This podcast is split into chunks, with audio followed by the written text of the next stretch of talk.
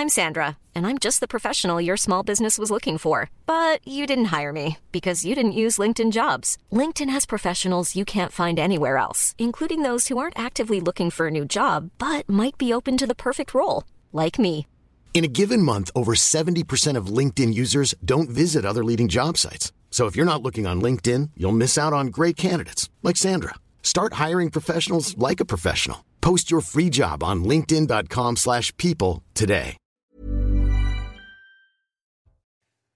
Bonsoir à tous, très heureux de vous retrouver sur CNews. On décrypte l'actualité, on débat ce soir dans Soir Info Week-end avec autour de ce plateau Judith Vintraube, grand reporter Le Figaro Magazine. Bonsoir Judith. Bonsoir Olivier. À vos côtés Thomas Carpellini, bonsoir. Bonsoir. Vous êtes juriste. Joseph Touvenel, bonsoir. Bonsoir. Directeur de Capital Social. Karima Brick également avec nous ce soir. Bonsoir Karima. Et à vos côtés, vous êtes resté. Merci, Nathan. Nathan Dever, agrégé de philosophie. Dans un instant, le sommaire de l'émission, mais tout de suite, le rappel des titres. C'est avec vous, Isabelle Piboulot. Le nombre de détenus dans les prisons françaises augmente avec plus de 73 000 personnes incarcérées au 1er avril. C'est le troisième mois consécutif que cette hausse se produit. Face à la surpopulation carcérale, le gouvernement souhaite la construction de 15 000 places de prison supplémentaires d'ici la fin du quinquennat. Mais le plan accuse un retard important d'après la Cour des comptes. 33% des vols pourraient être annulés à Orly mardi. C'est ce qu'a demandé la Direction générale de l'aviation civile aux compagnies aériennes en raison d'un mouvement de grève contre la réforme des retraites. Pour ce lundi, la DGAC avait déjà demandé aux compagnies de réduire leurs vols d'un tiers à Orly et d'un quart à Roissy. Et puis record absolu de température en Espagne continentale. Dans le sud du pays, 38,8 degrés ont été observés à Cordoue.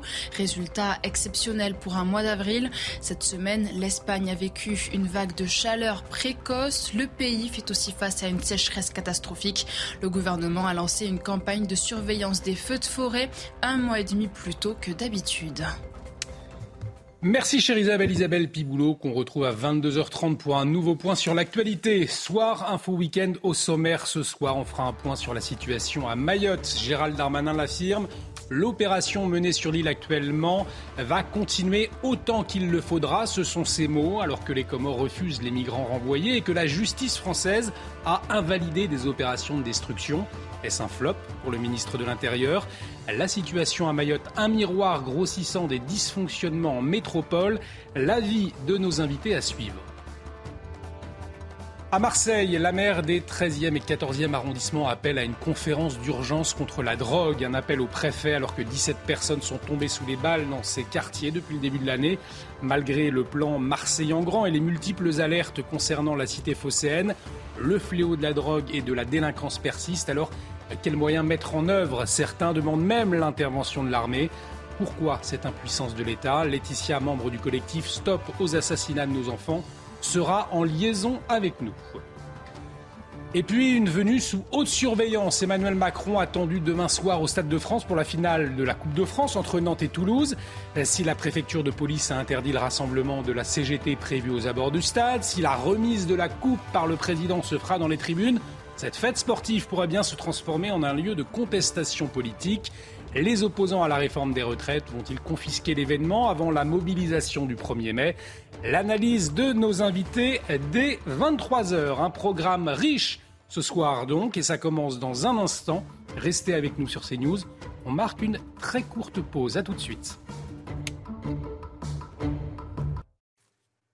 Et de retour sur le plateau de Soir Info Week-end, toujours avec Judith Vintraube, Thomas Carpellini, euh, Joseph Touvenel, Karima Brick et l'écrivain Nathan Dever qui nous revient euh, tout juste. Vous avez failli être en retard, mon Eh Nathan. Allez, je vous propose de démarrer avec la situation à, à Mayotte. Le ministre de l'Intérieur, Gérald Darmanin, l'a affirmé. Aujourd'hui, l'opération menée sur l'île actuellement eh bien, va continuer autant qu'il le faudra. Ce sont ces mots, une opération, je vous le rappelle, pour lutter contre l'immigration illégale et la délinquance.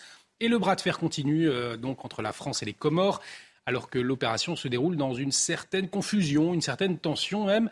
Alors, où en est la situation ce soir? On va faire le bilan avec Régine Delfour et Fabrice Elsner, nos envoyés spéciaux sur place. L'opération Ombouchou, qui a débuté lundi, a trois objectifs la destruction des bidonvilles, l'éloignement des personnes en situation irrégulière et enfin le rétablissement du maintien de l'ordre sur l'île. Or, depuis lundi, aucun bidonville n'a été détruit suite à une décision de justice. Onze personnes ont été reconduites dans leur pays euh, d'origine. Cela concerne des Malgaches, des Congolais et des Sri Lankais, mais aucun Comorien. Or, la majorité des migrants qui sont en situation irrégulière proviennent des Comores. Quant à la violence, elle est toujours aussi présente. Euh, mercredi, euh, des affrontements ont eu lieu pendant plusieurs heures. Neuf policiers ont été blessés, dont quatre policiers du RAID. D'ailleurs, le RAID attend des renforts très prochainement sur l'île. Et selon nos informations, euh, cette nuit, de vendredi à samedi, de nouvelles tensions devraient avoir lieu. Des tensions, une opération qui, n'avance pas. Et en tout cas, les, les Maorais, on va l'écouter, eux sont à bout. Moi j'ai peur car ma mère, ma famille, mes amis, ils habitent tout autour, ces bidonvilles que vous voyez. Donc oui, moi ça me fait vraiment très peur et je ne sais pas quoi faire. On s'est levé pour dire aux jeunes que ces conflits ne servent à rien. Il faut que l'on arrête ces disputes, ces chamailleries, que l'on soit ensemble, que l'on s'aime comme des frères, comme des musulmans, et que l'on avance dans la même direction. Alors, si Gérald Darmanin, je le disais, euh, affiche sa fermeté, du côté de la justice, euh, il y a une autre vision. On l'entendait, hein, euh, il y a une ordonnance qui a suspendu l'opération de démolition qui a été signée. Elle a été signée par la juge Catherine Vanier. Et vous voyez justement ce que déclarait le 8 février dernier Catherine Vanier, c'est la présidente du tribunal judiciaire de Mamoudzou. Maintenant, la délinquance des mineurs, elle est légèrement supérieure à la moyenne nationale, mais pas tant que ça il faut aussi relativiser les choses. Thomas Carpellini, le euh, profil de Catherine Vanier, il interpelle tout de même, euh, puisqu'elle a été vice-présidente du syndicat de la magistrature. On connaît euh, positionnement à gauche de ce syndicat, on se souvient du mur des cons, bien évidemment. Les avocats de l'État ont fait appel de cette décision de justice, donc de cette ordonnance suspendant l'opération de démolition à Mayotte. Du coup, euh, la question qu'on peut se poser, c'est vrai qu'il y, a un débat. Est-ce que euh, la justice, elle a été rendue au nom du peuple français dans cette situation à Mayotte, ou alors euh, au nom des, opinions d'un syndicat de magistrats finalement? Elle a été surtout motivée en droit. La, décision a été basée sur des textes juridiques. La magistrate qui parle, on peut certes la suspecter d'un certain, parti pris idéologique ou politique, mais il demeure que cette décision est fondée juridiquement soumis à l'appel, comme vous l'avez rappelé, suite à la décision des conseils des avocats de l'État français. Mais en attendant, cette décision est fondée. Et c'est dès lors la question qu'on devrait se poser. C'est pourquoi Gérald Darmanin, pourquoi l'exécutif n'a-t-il pas tout simplement pris en compte le respect de l'État de droit? Pourquoi? Parce que que protège, qui protège et comment ils sont protégés? Ces gens Ce sont la Déclaration des droits de l'homme et des citoyens, c'est la Convention européenne des droits de l'homme qui sacre le droit à la vie privée, le droit à la vie en sécurité, le droit au logement. Et dès lors, vous pourrez mettre tous les policiers que vous voulez, vous pourrez déployer tous les moyens que vous voulez. À partir du moment où ces personnes ont des avocats qui pourront soulever ces dispositions, comme le droit au logement pour la question précise des bidonvilles, les décisions administratives ne pourront être que cassées. C'est une application stricto sensu du texte. La question qu'on devrait se poser, c'est pourquoi ces textes sont, un, encore en vigueur, et de deux, comment peut-on faire, non pas pour s'en échapper, et pour les modifier? Judith Vintraud, ça veut dire que Gérald Darmanin, il s'est précipité dans cette opération. Est-ce qu'au fond, ça va se terminer par, par un flop? On entendait tout de même cette préoccupation. Ils sont au bout, euh, les Maoris, ils n'en peuvent plus de la situation sur place. Ils en appellent d'ailleurs même le, euh, euh, du côté de LFI. On demande à bloquer les frontières, à arrêter cette délinquance qui pourrit le quotidien. De, de, cette population. Oui, enfin, LFI voit la situation comme une nouvelle exaction d'un État colonisateur, à savoir la France, comme si Mayotte n'avait pas choisi euh, d'être française. Donc, si vous voulez bien, on va laisser. Là, je, parlais du porte-parole LFI Mayotte, qui, qui, qui, n'a pas du tout la position de, de LFI en métropole. Oui, on va laisser la France insoumise euh, à part sur ce dossier qui est déjà assez euh, complexe comme ça.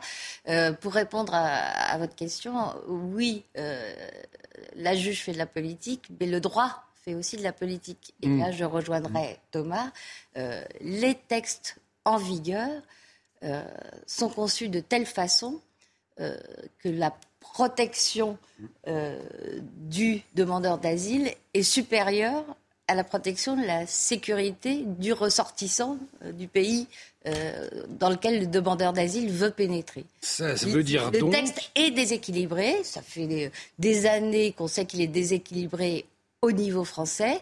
Vous parliez du droit au logement, ça c'est mmh. nous qui l'avons euh, rajouté on ne peut pas s'en prendre aux institutions européennes sur ce coup-là, mais sinon, euh, la, Convention euh, européenne des droits de l'homme a fait en sorte que ce soit à peu près euh, impossible de reprendre le contrôle de l'immigration. Avant d'écouter Patrick Stefanini, Nathan Devers, est-ce que finalement le meilleur ennemi des autorités en France ne serait pas la justice?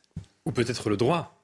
Euh, je note avec intérêt que souvent, quand M. Darmanin prend des, positions euh, euh, publiques, médiatiques, pour montrer qu'il gère les problèmes de la France, qu'il répond aux, préoccupations des populations, souvent il se prend le mur du droit contre ses intentions. C'était le cas quand il avait expulsé l'imam Iqiyoussen, où il y avait eu tout un certain nombre de blocages constitutionnels dus au fait qu'il n'avait jamais été condamné par la justice. Et c'est le cas ici, mais avec quelque chose... il a gagné il y a eu des blocages constitutionnels et ça se pouvait se remettre bout en cause. au bout du compte, le Conseil d'État a donné raison à, Gérald Darmanin. Et c'était, c'était peut-être pas, me semble-t-il, la, meilleure manière d'aborder le, problème que, que représentent les euh, Mais en tout cas, là, il se prend un mur euh, juridique d'une toute autre importance que vous avez rappelé, qui relève des textes fondateurs de la, de la République, protecteurs des droits humains, qui relève, pour certains, pas tous, mais du bloc de constitutionnalité.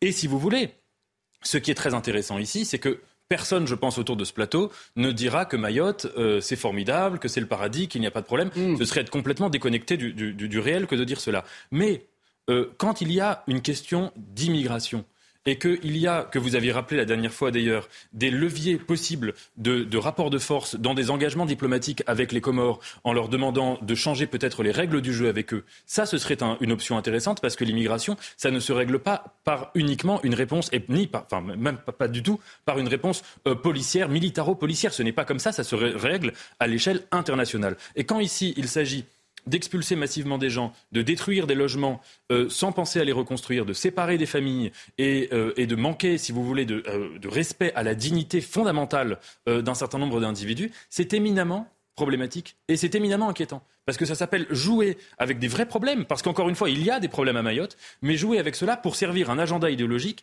qui n'a absolument rien à voir. Karim Abric, Joseph Touvenel, euh, la parole à vous dans un instant. Mais avant, je vous propose d'écouter Patrick Stefanini, l'ancien secrétaire général du, du ministère de l'Immigration, qui réagissait justement à cette situation à Mayotte.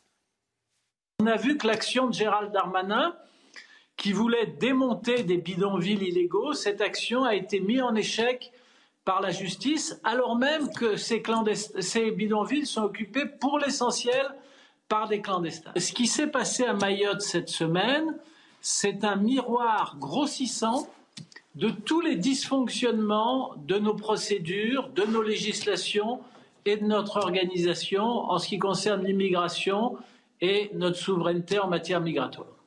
Karim Abric, est-ce que vous y voyez effectivement un miroir grossissant des dysfonctionnements en métropole, pour reprendre euh, les mots de Patrick Stefanini?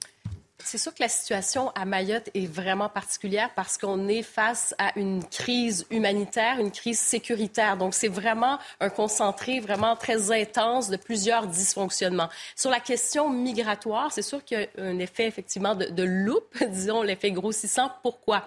Euh, parce que je pense que aujourd'hui, on est un petit peu cadenassé hein, par euh, cette idéologie un peu droit de l'hommiste, euh, par le droit international. Hein. C'était tout des, de très beaux principes initialement hein, quand on regarde bon, de la Convention de Genève de 1951 à aujourd'hui, mais on se rend compte que finalement, ça, ça détourne et ça ne va plus dans le sens de la souveraineté nationale des différents pays, des différents États. Et dans ce cas-ci, euh, à Mayotte particulièrement, on voit la situation qui, qui est vraiment désastreuse pour les habitants. Parce qu'il faut se rappeler aussi c'est à l'appel de, des gens, de, des Maorais, en fait, des gens de Mayotte. Donc, on oublie aussi que c'est eux qui demandent et disent, écoutez, on est français, on a choisi d'être français euh, en 1974. On a vraiment, et on a cet attachement, nous sommes français. Alors, on veut euh, que ça fonctionne comme en France, comme partout, comme en métropole, comme euh, sur, le, sur le continent. Donc, vraiment, on a une population qui a l'impression d'être des, des, en fait, des citoyens de seconde zone qui se, qui se sentent littéralement abandonnés. Et effectivement, le droit, quand on regarde dans les dossiers en immigration, on voit souvent euh, que c'est plutôt en faveur justement de, ce droit international et non euh, en fonction de la souveraineté nationale et du désir des populations et des États. Alors du coup, Joseph Tounel, comment on fait? Parce qu'on a effectivement d'un côté euh, eh bien, cette situation intenable pour les habitants euh, maorais. On a aussi cette question des, droits de l'homme euh, à côté, ces gens qui vivent dans des bidonvilles, cette, cette pauvreté. D'abord, d'abord, on est cohérent. C'est-à-dire qu'on n'annonce pas des décisions tant qu'on n'a pas regardé si on avait les moyens hmm.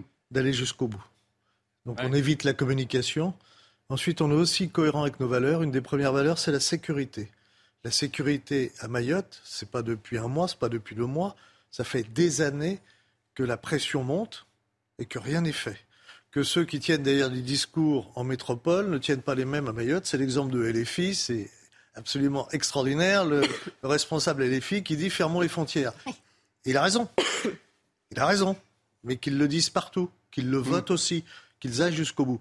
Parce que ces populations françaises, elles sont à bout. Il y a des violences, il y a des vols, il y a des viols, il y a des meurtres. Alors la juge, elle est bien gentille, mais moi je me rappelle que cette juge fait partie d'un syndicat qui avait fait un mur des cons sur lequel il y avait l'ignominie de mettre des photos, notamment d'un père de famille qui avait eu sa fille assassinée euh, dans un RER. Je ne l'ai jamais entendu s'excuser. Alors quand elle vient parler des droits de l'homme, il faudrait qu'elle protège tous les droits, y compris ceux des victimes. Et aujourd'hui, la population de Mayotte est une population de victimes. La population de Mayotte, une population de victimes et une impréparation, donc Julie Vintraube, de, de Gérald Darmanin, évidente, parce que ça peut, ça peut étonner, finalement, quand on regarde, on se dit, mais tout est préparé en amont. Finalement, on se rend compte que absolument pas. Ah oui, c'est un foutoir euh, absolument remarquable. je dois dire que hein je suis habituée euh, à une certaine incompétence. Il se douter, euh, Gérald Darmanin, que c'était une opération à haut risque. il semblerait que non. Il semblerait que non, parce que des renforts vont, vont encore être envoyés sur place. Visiblement, ils ne s'attendaient pas à ce genre de résistance, alors que vous le disiez, ça fait 20 ans au moins que le problème se pose. En 2006, François Barouin, qui était euh, ministre euh, d'Outre-mer, a évoqué le problème en disant qu'il faudrait supprimer euh, pour Mayotte le droit du sol et le remplacer par le droit du sang pour éviter cette immigration par les femmes comoriennes enceintes qui allaient accoucher à Mayotte pour faire des petits Français. 2005 ou 2006. Vous vous rendez compte quand même de, donc, normalement, on avait un certain temps pour préparer l'opération. Rien ne fonctionne. On ajoute à ça le contexte politique aux Comores, euh, mm. l'élection présidentielle euh, d'un président euh, qui laisse se développer dans la mesure où il n'y participe pas ou directement, ou il n'en bénéficie pas directement, je laisse la question en suspens, une corruption absolument abominable. L'administration fiscale comorienne est pourrie jusqu'à la moelle. Et ce président-là compte sur le sentiment euh, anti-français pour se faire réélire.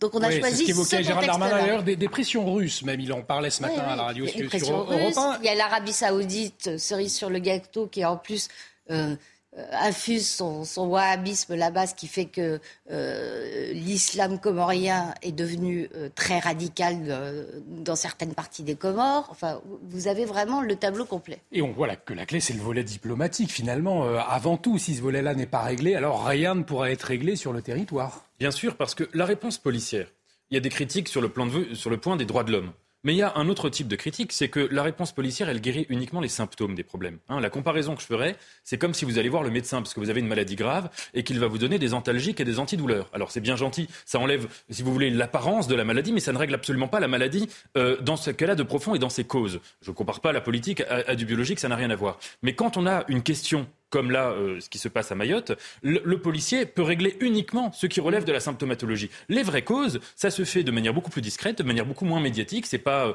euh, des choses qui sont propices à agiter le débat public. Ça se fait dans le silence de la diplomatie. Et on va pas me faire croire qu'entre un pays comme les Comores et un pays comme la France, la France n'a pas les moyens d'avoir un rapport de force euh, favorable, bénéfique. On pourrait élargir d'ailleurs à d'autres pays quand il s'agit des relations franco-algériennes. Moi, je le dis souvent, mais je pense qu'on pourrait avoir un rapport diplomatique beaucoup plus fort vis-à-vis -vis de l'Algérie. Et évidemment, on n'a jamais ça.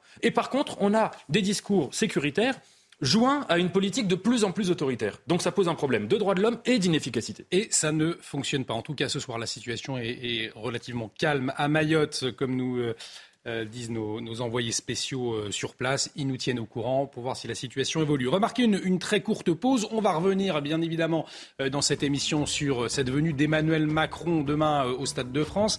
une venue sous haute tension. Et puis on s'intéressera aussi à Marseille, l'alerte des maires des 13e et 14e arrondissements de la cité phocéenne. Il demande en urgence une conférence sur les trafics de drogue. Restez avec nous, à tout de suite sur CNews. Et de retour sur le plateau de Soir Info Week-end, bienvenue si vous nous rejoignez, toujours avec Judith Vintraube, Thomas Carpellini, Joseph Touvenel, Karim Abric et Nathan Dever. Dans un instant, on va s'intéresser à la situation à Marseille, les trafics de drogue, comment les endiguer? C'est euh, l'alerte de la maire du 13e et du 14e arrondissement. Mais avant, on va retrouver Isabelle Piboulot pour le rappel des titres. C'est à vous Isabelle. À Marseille, suite au drame dans la rue de Tivoli début avril, 138 habitants évacués de 19 immeubles ont enfin regagné leur logement. L'explosion qui a coûté la vie à 8 personnes était bien due au gaz. Une information judiciaire contre X a été ouverte pour homicide et blessures involontaires. Jean-Luc Mélenchon appelle policiers et gendarmes à se joindre à la manifestation du 1er mai. Dans une vidéo YouTube, le leader de la France insoumise souhaite que les forces de l'ordre entrent dans la lutte contre la réforme des retraites qui les concerne directement. Plus largement, Jean-Luc Mélenchon espère un raz-de-marée dans les rues en ce jour de la fête du travail. Et puis jusqu'à dimanche, la compagnie aérienne Vueling assurera près de 80% des vols prévus en France. Malgré un mouvement social du personnel navigant, les syndicats dénoncent une pratique déloyale. Ils accusent la direction du transporteur espagnol de vouloir casser le droit de grève en faisant venir des hôtesses et stewards de l'étranger. Merci euh, Isabelle. Isabelle Piboulot, on vous retrouve à 23h pour un nouveau point sur l'actualité. Dans un instant, je vous le disais, on va s'intéresser euh, à Marseille et cette alerte de la maire des 13e et 14e arrondissements de la cité phocéenne qui demande en urgence une conférence sur les trafics de drogue. Alors pourquoi à peine temps à endiguer ce phénomène malgré de nombreuses mesures et euh, projets mis en place? on en parle dans un instant, mais avant l'actualité tristement marquée cette semaine par cet effroyable drame le meurtre de la petite Rose dans les Vosges. Un adolescent de 15 ans a été interpellé, mis en examen hier, placé en détention provisoire. Euh, le corps de la petite fille de 5 ans a été retrouvé mardi, je vous le rappelle, dans un sac poubelle euh, dans euh, la petite commune de Rambeurvilliers. Une marche blanche qui aura lieu demain à 13h. Les résultats de l'autopsie ont été dévoilés aujourd'hui. Le point sur les derniers éléments de l'enquête avec Amaury Bucco. Le parquet d'Épinal a dévoilé les premiers résultats de l'autopsie réalisée sur le corps de Rose, cette petite fille de 5 ans qui a été tuée le 25 avril dernier dans les Vosges. Et ce qu'a indiqué le procureur de la République, eh c'est que la petite fille n'a pas subi euh, de pénétration génitale avant de trouver la mort. Il faudra néanmoins attendre plusieurs jours hein, pour comprendre exactement ce qui s'est passé dans ce logement, euh, comment cette petite fille a trouvé la mort. Je rappelle que son son tueur présumé, le, principal suspect, n'a rien dit aux enquêteurs, qu'il a choisi de garder le silence et que euh, les, seuls éléments hein, dont disposent les enquêteurs, eh bien, ce sont les images de vidéosurveillance qui montrent que le suspect a abordé euh, la jeune victime dans la rue, puis qu'il l'a ramenée chez lui, sans qu'on sache donc ce qui s'est passé après. Le principal suspect, hein, qui est âgé de 15 ans, qui est déjà mis en cause hein, pour des faits de viol et d'agression sexuelle qui datent de février 2022, il a été mis en examen, ce garçon, hier en fin de journée et il, a été placé en détention provisoire et donc aujourd'hui toujours derrière les barreaux. Une affaire extrêmement euh, douloureuse, bien évidemment. Au cœur des interrogations, euh, le, profil du suspect. Alors on l'entendait, il était euh, mis en examen depuis 2022 pour viol, agression sexuelle, séquestration dans un dossier dont les victimes seraient de jeunes garçons d'une dizaine d'années. Il avait été placé en centre éducatif fermé avant de revenir dans le domicile où il vivait. ce qui provoque, bien évidemment, on le comprend, de la colère, de, de l'incompréhension. Alors derrière cette horreur, certains affirment qu'il n'y a pas de défaillance juridique dans le dossier. D'autres parlent d'une faillite de l'État, d'une justice trop laxiste. Alors, euh, Thomas Carpellini, est-ce qu'on doit trouver euh, à tout prix des, responsables, bien évidemment, en plus du, coupable? Euh, Quand on voit le profil du suspect, c'est vrai que la première des réactions, c'est de se demander s'il n'y a pas une, faille quelque part. C'est extrêmement compliqué parce qu'après tout, cette personne garde la présomption d'innocence. On ne sait pas mmh. si c'est lui. Pareil, quand on parle de justice trop laxiste, cette personne n'a pas été encore condamnée une mise en examen n'est pas une condamnation. Donc même dans les autres affaires parallèles, il est soumis à la présomption d'innocence. Également le fait d'interner les personnes au profil un petit peu qui pourraient causer un trouble à l'ordre public relèvent d'une double décision, celle d'un médecin et celle d'un JLD, d'un juge des libertés et détention, ont-ils été saisis? C'est ça les questions qu'il faudrait savoir.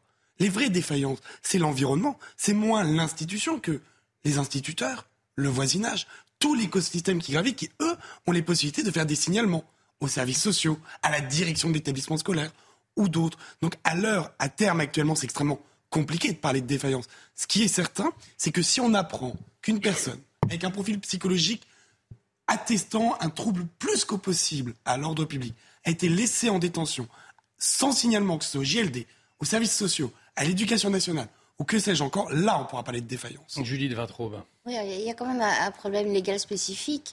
Euh, il a été libéré euh, de sa détention euh, provisoire à cause de l'excuse de minorité. Voilà, c'est un an. Il ne pouvait pas rester au-delà d'un an. Qui s'applique automatiquement quand le présumé coupable a moins de 16 ans. Et je suis toujours très étonnée de voir les mêmes personnes qui s'indignent dès qu'on veut faire, par exemple, des peines planchées euh, pour euh, les criminels qui s'attaquent euh, aux forces de l'ordre ou en cas de récidive, et crier qu'il faut absolument respecter l'individualisation des peines et donc faire du cas par cas, dire que en ce qui concerne l'excuse de minorité, ce n'est pas un problème si on ne fait pas de cas par cas. Il faut du cas par cas, y compris s'agissant des mineurs, étant donné euh, ce à quoi on assiste depuis quelques années. Alors, on, va bien évidemment attendre hein, les, résultats de, l'enquête. Je vous propose d'ouvrir le débat parce que ça a provoqué beaucoup de réactions, notamment euh, politiques, euh, avec un constat posé par Jordan Bardella. Alors, je vais le citer. L'échelle des peines s'est effondrée dans notre pays elle s'est effondrée depuis la mise de côté de la peine de mort. Le président du Rassemblement national qui a précisé ne pas être pour la peine de mort euh, dans la même interview, mais eh sa déclaration, cette déclaration a fait énormément réagir euh, notamment les membres du gouvernement, à commencer par Éric Dupont-Moretti. Voyez euh, ce qu'il a tweeté. Au moins jadis, le Front National avançait à visage découvert sur le rétablissement de la peine de mort. Avec ses propos, Jordan Bardella a la nostalgie heureuse qu'il assume, le parti de la guillotine est de retour. Olivier Véran a également réagi qu'elle est dure à masquer cette mélancolie de la pendaison et de l'injection létale? La normalisation de l'extrême droite n'est qu'un leurre. Ne soyez pas dupes, ils n'ont pas changé. Alors Bérangère Couillard, secrétaire d'État euh, à l'écologie, elle aussi euh, a réagi. La nostalgie de l'extrême droite pour l'application de la peine de mort est éternelle. La peine de mort et la démocratie sont incompatibles. On peut lui rappeler tout de même qu'aux États-Unis, hein, des, États euh, appliquent la, peine de mort. Néanmoins, Nathan Devers, sur le fond, Jordan Bardella, est-ce qu'il a raison? Est-ce que la, euh, suppression de la peine de mort a effondré l'échelle des peines dans notre société? C'est ça euh, la démonstration qu'il a voulu faire. Deux choses. D'abord, je pense qu'un fait tragique, un fait divers tragique ne devrait jamais susciter de débat de la part du monde politique, euh, parce qu'un fait divers tragique, euh, naturellement, ça suscite l'émotion, hmm. ça suscite la tristesse, ça suscite l'horreur. Et je ne suis pas sûr qu'on ait une grande rationalité politique euh, quand on est sous le coup de l'émotion. Et, on voit souvent le débat comme ça dériver, de, souvent quand il est suscité par, par des faits de cette nature, premièrement. Deuxièmement, sur la peine de mort, me semble que tout a été dit par Albert Camus dans les réflexions sur la guillotine, c'est-à-dire ceux qui euh, soutiennent la peine de mort ou ceux qui sont un peu complaisants envers la peine de mort ne savent pas de quoi ils parlent tant qu'ils n'ont pas été voir euh, quelqu'un se faire guillotiner. Vous savez, c'est l'anecdote d'Albert Camus, il connaissait pas son père, il savait rien de son père, sauf une chose, c'est que son père était pour la peine de mort en Algérie, et puis qu'un jour à Alger, il apprend qu'il y a un criminel absolument abominable qui va être guillotiné, qui se réveille très tôt le matin pour aller assister à ça, il rentre, et sa mère, sa femme, enfin la mère d'Albert Camus, le voit euh, vomir euh, dans la salle de bain et évidemment il change à, ce moment-là euh, d'avis. Donc je pense qu'on ne peut pas revenir en arrière sur cette question et encore moins quand on ne sait pas de, de, quoi on parle et quand on ne sait pas ce que ça veut dire que la peine de mort. Et si vous voulez, il y aurait toute une différence entre avoir un débat sur le, fait que la justice ne soit pas assez punitive dans l'absolu ou pas. Mais vous voyez, l'invocation là de la peine de mort n'est évidemment pas quelque chose de, gratuit ou d'insignifiant. Néanmoins, Joseph Touvel, ce qui est intéressant, c'est aussi de voir, cette séquence politique. C'est-à-dire, euh, le Rassemblement national, la cible du gouvernement, on connaît le contexte social, on va en parler tout à l'heure,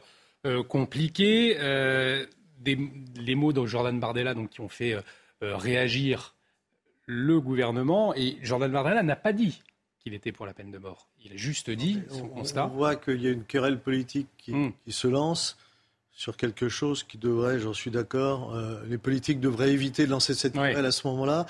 Après tout, on peut avoir une réflexion sur la peine de mort ou pas. C'est pas le sujet là. C'est pas ce sujet. Le sujet, c'est le malheur d'une famille. C'est tous ceux qui ont vécu des drames à peu près similaires, qui se bouchent les yeux, les oreilles, parce que ça leur rappelle ces drames. C'est que fait-on avec, a priori, un criminel de 15 ans? Je veux bien qu'on me dise que. Mais enfin, s'il a été mis en examen pour des faits euh, qui étaient des faits gravissimes, on a un trou dans la raquette, c'est qu'il ait pu sortir, même si on me dit c'est la loi.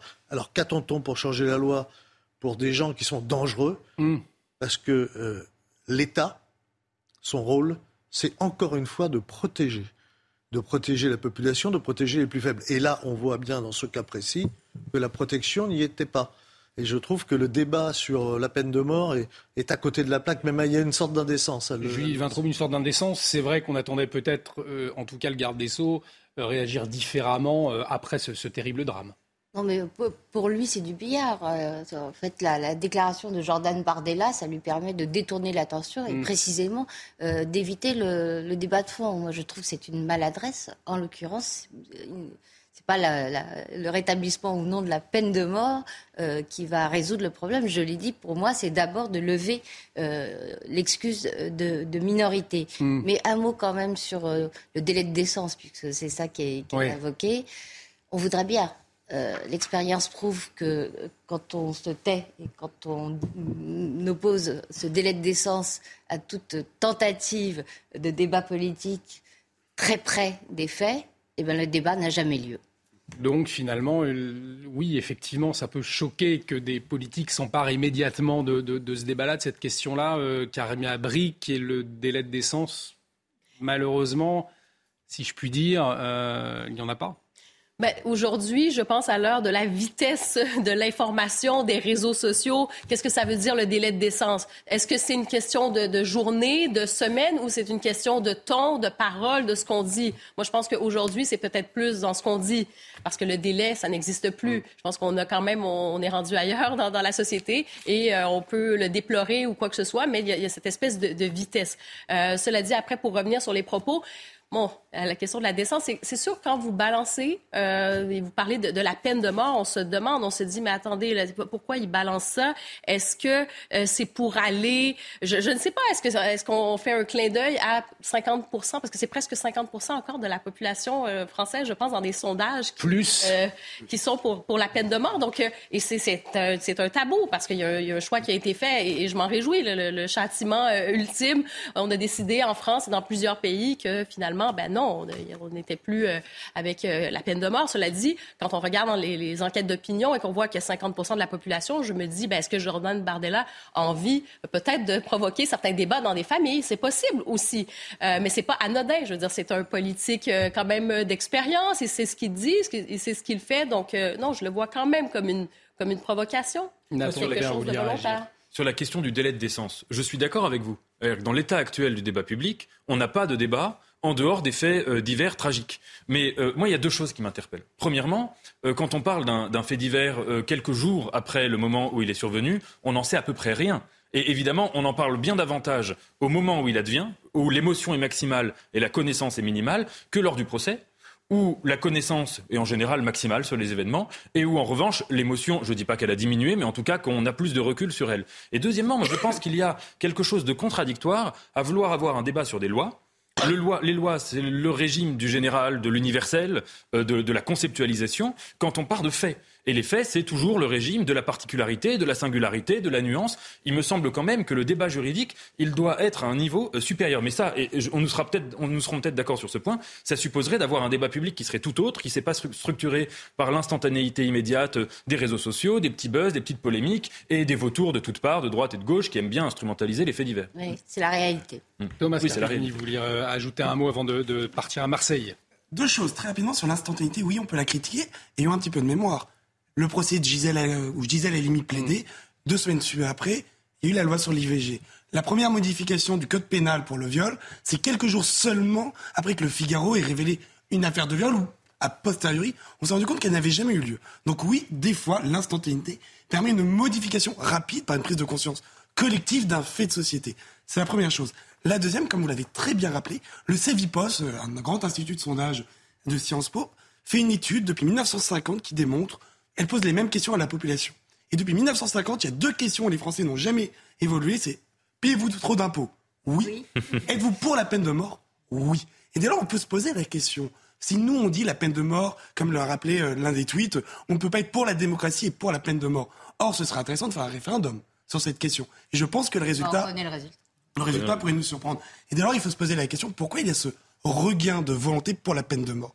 Si on doit s'interroger philosophiquement, quel est l'intérêt de la justice et la catharsis? On délègue notre vengeance à l'institution judiciaire en lui faisant confiance, en lui déléguant ce pouvoir de répression, en sanctionnant de telle manière où on aura l'impression que notre dommage a été symboliquement réparé. Or, aujourd'hui, quand on voit que des meurtriers, des criminels sont condamnés à perpétuité mais qui partent plus tôt, que des plusieurs personnes sont condamnées à 20 ans et qu'ils n'en font que 8, on a l'impression que symboliquement, on a besoin de cette catharsis non, mais on peine pas de dans la catharsis et dans le symbole, là, on est dans la protection. Ou dans la... La problématique, c'est qu'il n'y a eu de corrélation entre baisse de criminalité et peine de mort. L'État ne, ne, ne, joue pas son rôle de protecteur, euh, de garant de la sécurité de ses concitoyens. Euh, parmi les partisans de la peine de mort, il n'y a pas des gens qui veulent vengeance euh, absolument. Il y a des gens qui se disent euh, si, la peine de mort est rétablie, au moins euh, celui-là euh, ne, pourra plus nuire. Finalement, tout ce que ça révèle, Joseph Touvenel, c'est que les, peines ne sont pas appliquées et ça, les Français s'en rendent compte. Puis, puis, on voit très bien, voilà, il y a des trous. Mais ce qui est intéressant, je trouve, c'est la phrase qui est pas de démocratie s'il y a la peine de mort. Ça, on est en, on est en plein dans le slogan, on n'est pas du mm. tout dans la réflexion. C'est un sujet suffisamment difficile et grave. je crois qu'il y a des pays tout à fait démocratiques avec la peine de mort. Il me semble même que la République a débuté en faisant pas mal fonctionner la guillotine. et, on vient, et, on a un ministre de la Justice qui nous dit la République, etc. Il faut sortir de ces postures. Enfin, ça, c'est. Enfin, moi, je trouve ça lamentable, ces espèces de postures, de slogans qui sont lancés sur un sujet infiniment grave, infiniment difficile. Euh, peine de mort, moi, je ne peux pas vous dire pour ou contre. Si, dans le principe, dans le principe, euh, parce que je suis chrétien, je suis contre. Hmm. D'accord? Oui, mais alors après, euh, si on touche à quelqu'un de ma famille, je ne sais pas ce que je dirais. Effectivement. Allez, on en vient euh, à, la question de la lutte contre les, trafics euh, à Marseille. on a une invitée qui nous attend sur le sujet qui sera en liaison avec nous, puisque Marion Bareil demande à tous les acteurs locaux de s'engager. C'est la maire des 13e et 14e arrondissements de la cité phocéenne qui appelle à une conférence d'urgence contre la drogue le mois prochain, et ce alors qu'une nouvelle fusillade a fait un mort en début de semaine. De quoi s'agit-il exactement et qu'en pensent les forces de l'ordre? Voyez les éléments de réponse avec Barbara Durand et Adrien Spiteri. Pour enfin en finir avec le fléau de la drogue, Marion Bareil, maire du 13e et du 14e arrondissement de Marseille, hausse le ton. Dans une lettre qu'elle adresse au préfet à l'égalité des chances, l'élu appelle à l'organisation d'une conférence d'urgence pour Marseille, ses quartiers et contre la drogue en mai prochain. Dans la cité phocéenne, la situation n'est plus vivable. Il faut le reconnaître, euh, Marseille aujourd'hui euh, est dans une situation apocalyptique au niveau de, de ces règlements de compte, de ces fusillades, euh, souvent liées sur, sur fond de, de trafic de stupéfiants. Depuis le début de l'année, à Marseille et en particulier sur les 13e et 14e arrondissements, 17 personnes sont tombées sous les balles d'assassins, des semeurs de mort sans foi ni loi, selon la lettre adressée au préfet. Mettre tous les acteurs autour d'une seule et même table, une initiative saluée par le syndicat Alliance. La police seule ne peut pas y arriver. On a besoin de, tous les organes de l'État pour, euh, pour, nous aider à lutter contre ce trafic de stupéfiants. Forte possibilité qu'on ne soit pas forcément tout le temps d'accord, mais je crois que, je crois que c'est de la discussion que jaillit la lumière et, et, ça peut faire avancer les choses si, euh, si on y met tous euh, d'une autre. Cette conférence d'urgence pour Marseille pourrait intervenir dès le mois prochain. Et pour en parler, euh, nous sommes en liaison avec Laetitia. Laetitia qui est membre du collectif Stop aux assassinats. Bonsoir, merci euh, d'avoir accepté notre invitation. Euh, avant que vous témoigniez du, quotidien à, Marseille, peut-être cette, cette première question. Euh, quel est votre regard par rapport à cette décision, de cette proposition de Marion euh, Bareil, euh, cette conférence d'urgence contre la drogue? Est-ce que cela peut faire avancer les choses? Est-ce que vous saluez cette démarche? Oui, je la salue parce que toute initiative est bonne à prendre. Je pense qu'on est arrivé à un tel point sur Marseille par rapport à ce qui se passe dans nos quartiers que ne rien faire, ne rien dire, c'est plus vivable. Je veux dire, les, habitants ils sont, ont tellement peur. le climat qui s'est instauré depuis euh, euh, quelques mois maintenant, c'est voilà, c'est invivable pour les habitants. Donc, à un moment, il faut taper du poing sur la, table. Et je pense que oui, effectivement, faire une table ronde et réunir eh ben, toutes les personnes euh, qui peuvent, entre guillemets, faire changer les choses. Alors, quand je dis toutes les personnes, je ne parle pas que des élus, hein. je parle des, ben, des travailleurs, travailleurs sociaux, même des habitants, de la police. Il faut, euh, il faut que tout le monde se réunisse et essayer de trouver des solutions, même si je le répète, personne n'a de bac graphique pour, euh, pour solutionner tout ce qui se passe actuellement dans, dans les quartiers nord à Marseille. Vous parlez d'un quotidien invivable. Très concrètement, qu'est-ce que vous vivez, vous, dans votre quartier? Euh, alors moi, mon quartier où j'ai vécu pendant 25 ans, j'ai dû en partir euh, depuis pas longtemps parce que mon neveu y a été assassiné, donc je ne pouvais plus rester dans ce quartier. Euh, mais pour y avoir vécu voilà plus de 25 ans et y être quasiment tout le temps, je peux vous garantir que toutes les personnes qui vivent encore actuellement vivent réellement dans la peur. là, vraiment, les, les, les, les, personnes qui sont là-bas, elles ont conscience que à l'heure d'aujourd'hui, même en pleine journée, même le matin, même en allant amener ses gosses à l'école ou en allant travailler, qu'il y a un risque euh, eh ben, qu'une voiture arrive ou une moto débarque et se prenne euh, des balles perdues parce que on a pu le constater euh, lors des dernières fusillades que la dernière, hein, je ne vais pas de loin, hein, le monsieur de 63 ans qui est en train de jouer aux cartes dans quoi, hein, voilà, les, les, balles perdues, eh ben, ça arrive. Et, et maintenant, ben, les, les, les, gens le savent et ils en ont peur. Des fusillades liées, bien évidemment, au, trafic de drogue, essentiellement. Ben oui, on va pas se leurrer. Hein. Euh, ce n'est pas la première fois qu'il y a des, alertes concernant la, cité phocéenne. Dans l'actualité, on, en parle très régulièrement. Comment est-ce que vous expliquez que rien ne bouge aujourd'hui?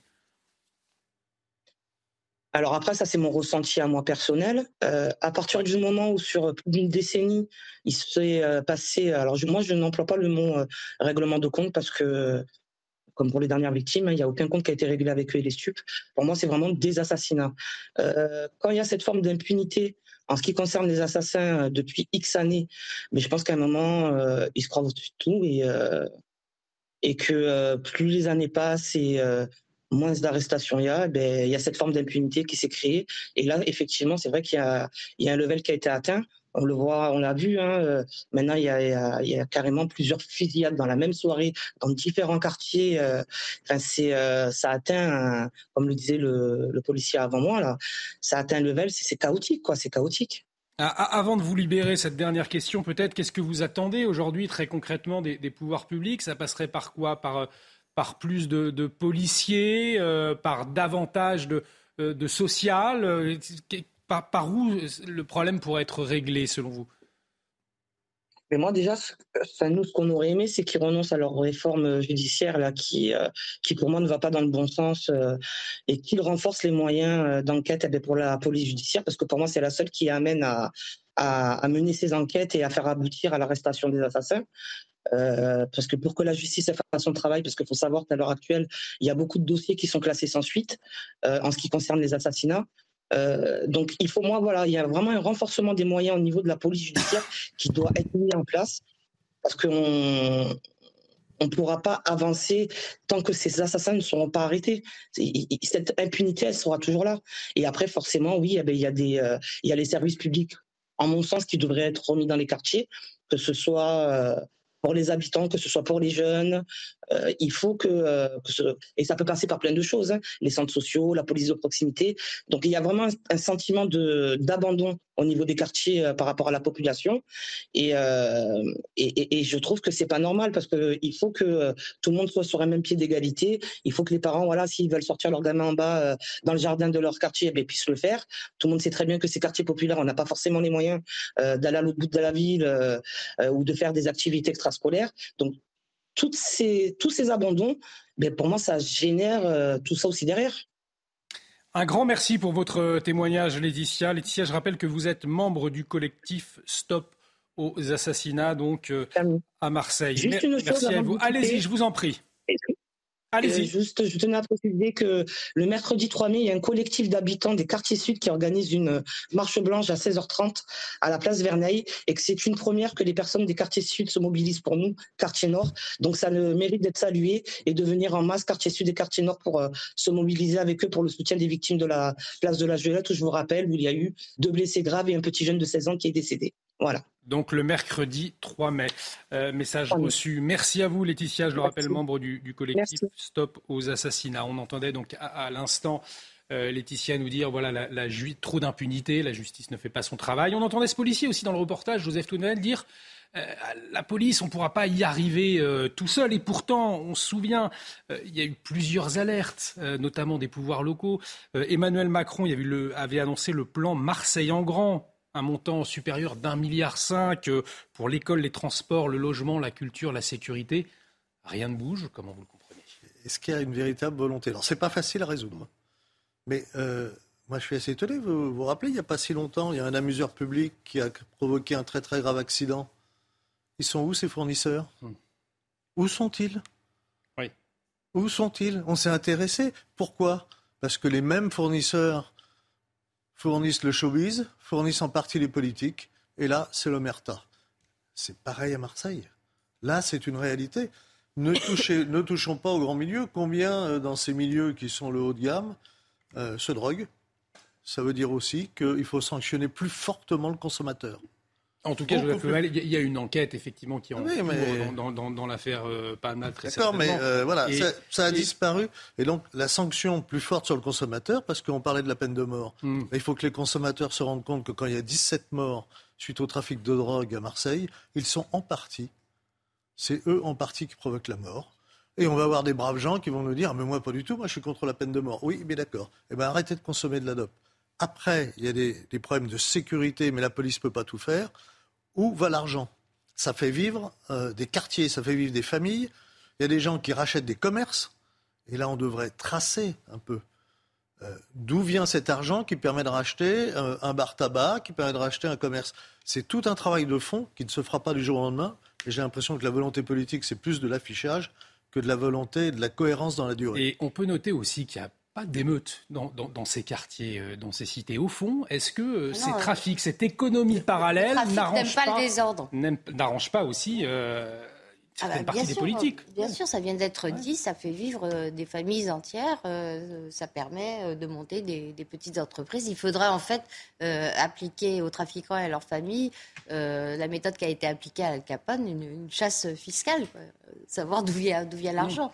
Mais il y a quand même, je trouve, un problème spécifique s'agissant du trafic de drogue dans la justice des mineurs. Vous savez que Éric Dupont-Moretti l'a réformé.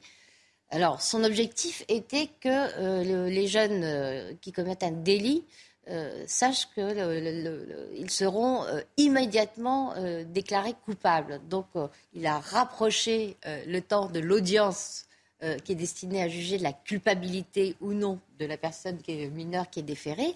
En revanche, il a créé un délai, une espèce de mise à l'épreuve qui peut aller de 6 à 9 mois où le contrevenant euh, ou le, coupable, puisqu'il a été déclaré coupable dans, le cas qui nous occupe, euh, peut s'amender, euh, faire preuve de sa bonne volonté. Donc c'est exactement le contraire de ce qu'il faudrait, une sanction certaine et immédiate.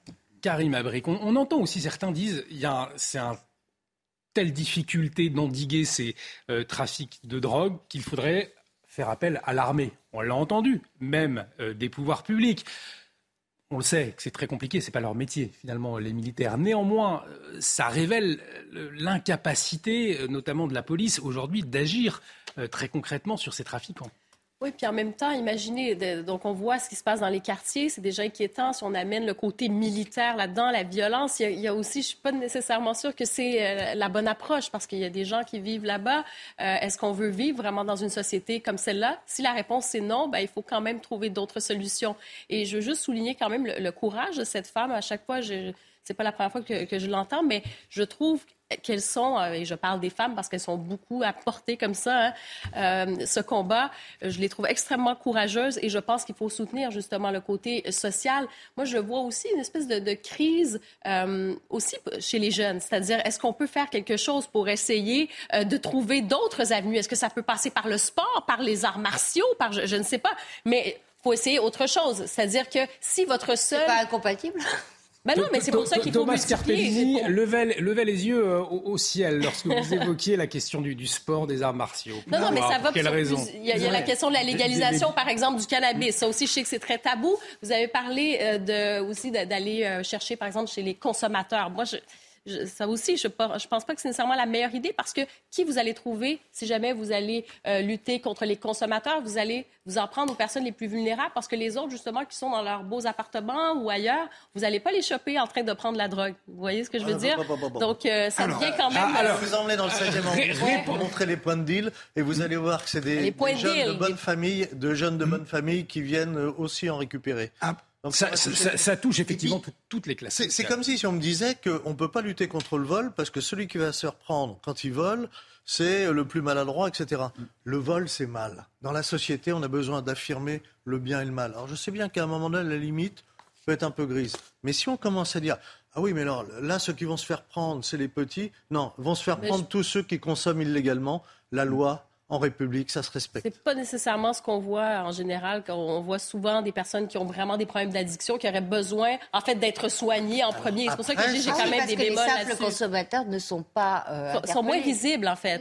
Ils ne sont pas interpellés. Thomas Carpellini, Nathan Dever, euh, ce sera le mot de la fin avant de, parler d'Emmanuel Macron. Emmanuel Macron attendu demain euh, au Stade de France. Là encore un, autre sujet. Thomas Carpellini, vous vouliez réagir Oui, alors deux choses. La première, à plus de 100 euros le gramme de cocaïne, c'est pas les pauvres qui en consomment. Bien sûr. Ce sont les riches. Bah, c'est de moins en moins cher, en fait. De ce qu'on a compris maintenant, la cocaïne, ça a Mais quand, quand vous regardez le dernier rapport de la préfecture de police de Paris, vous voyez que c'est surtout le 16e arrondissement où les points de deal ont été démantelés. Donc le, mythe disant que ce sont que les pauvres qui consommeraient est, est entièrement bah, J'ai pas dit ça non plus. Hein. Non, mais là, où vous avez entièrement raison. Il est temps à un moment de retirer le trou dans la raquette qui est l'écueil de ne pas sanctionner les consommateurs. Ce qui me permet de faire la transition, est-ce que vous avez cité Al Capone? Bah, Regardons du côté américain. 1980, deux villes sont gangrenées par la violence et les drogues. Chicago, New York. Une ville tombe chez les démocrates, Chicago. Une ville tombe chez les républicains, New York. La première, Chicago. Ah, bah, on va mettre de l'associatif, du vivre ensemble, on va lire dans les écoles. Criminalité a-t-elle baissé entre 1980 et aujourd'hui? Non. Chicago est l'une des villes les plus criminogènes mm. des États-Unis. 1990, élu Giuliani à New York. Politique, zéro. Mm-hmm. Enfermement immédiat, sanction des consommateurs, contrôle dans tous les transports en public, ouverture de places de prison, détention obligatoire même pour les mineurs au-dessus de 13 ans. C'était 13 ans, on ne peut pas qualifier les États-Unis de ne pas être une démocratie. Baisse de la délinquance entre 1990 et 2010 à New York. Dites-nous. Moins 74%. Oui, mais c'est une question de moyens. Après, on sait que les solutions existent. Allez, allez, on va, on, va avancer. on va parler. à, présent, euh, on, va parler du déplacement risqué d'Emmanuel Macron. Un mot très court. Isabelle Piboulot nous attend. Nathan Devers. J'ai été très touché aussi par les propos de Laetitia et par tous ceux dont la vie est brisée par le trafic de drogue. Et notamment, euh, je pense aux parents qui se retrouvent dépassés par le fait que leur enfant se fait recruter dans un, dans un, comme chouf, comme petit euh, vendeur, qui se met à gagner plus qu'eux parfois, 3 000 euros par mois à 15 ans, et que les parents perdent toute autorité sur la situation. Face à cela, je pense que la situation actuelle, c'est qu'il y a un travail de Sisyphe un travail complètement qui règle les choses sur leurs symptômes, mais pas dans les causes, c'est-à-dire on, démantèle un point de deal, dix minutes après, il est euh, reconstitué ailleurs, et qu'il faut s'en prendre aux causes.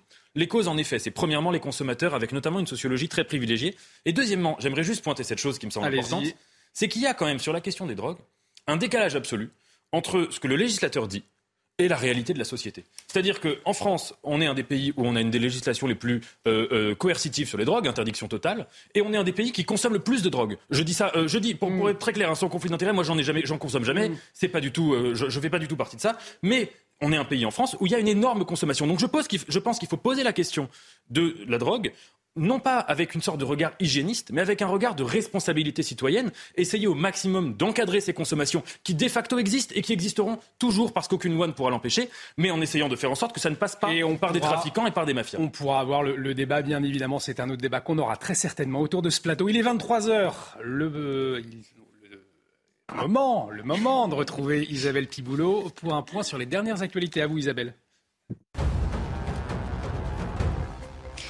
Demain à 21h, le FC Nantes défiera Toulouse en finale de la Coupe de France, rencontre à laquelle assistera Emmanuel Macron.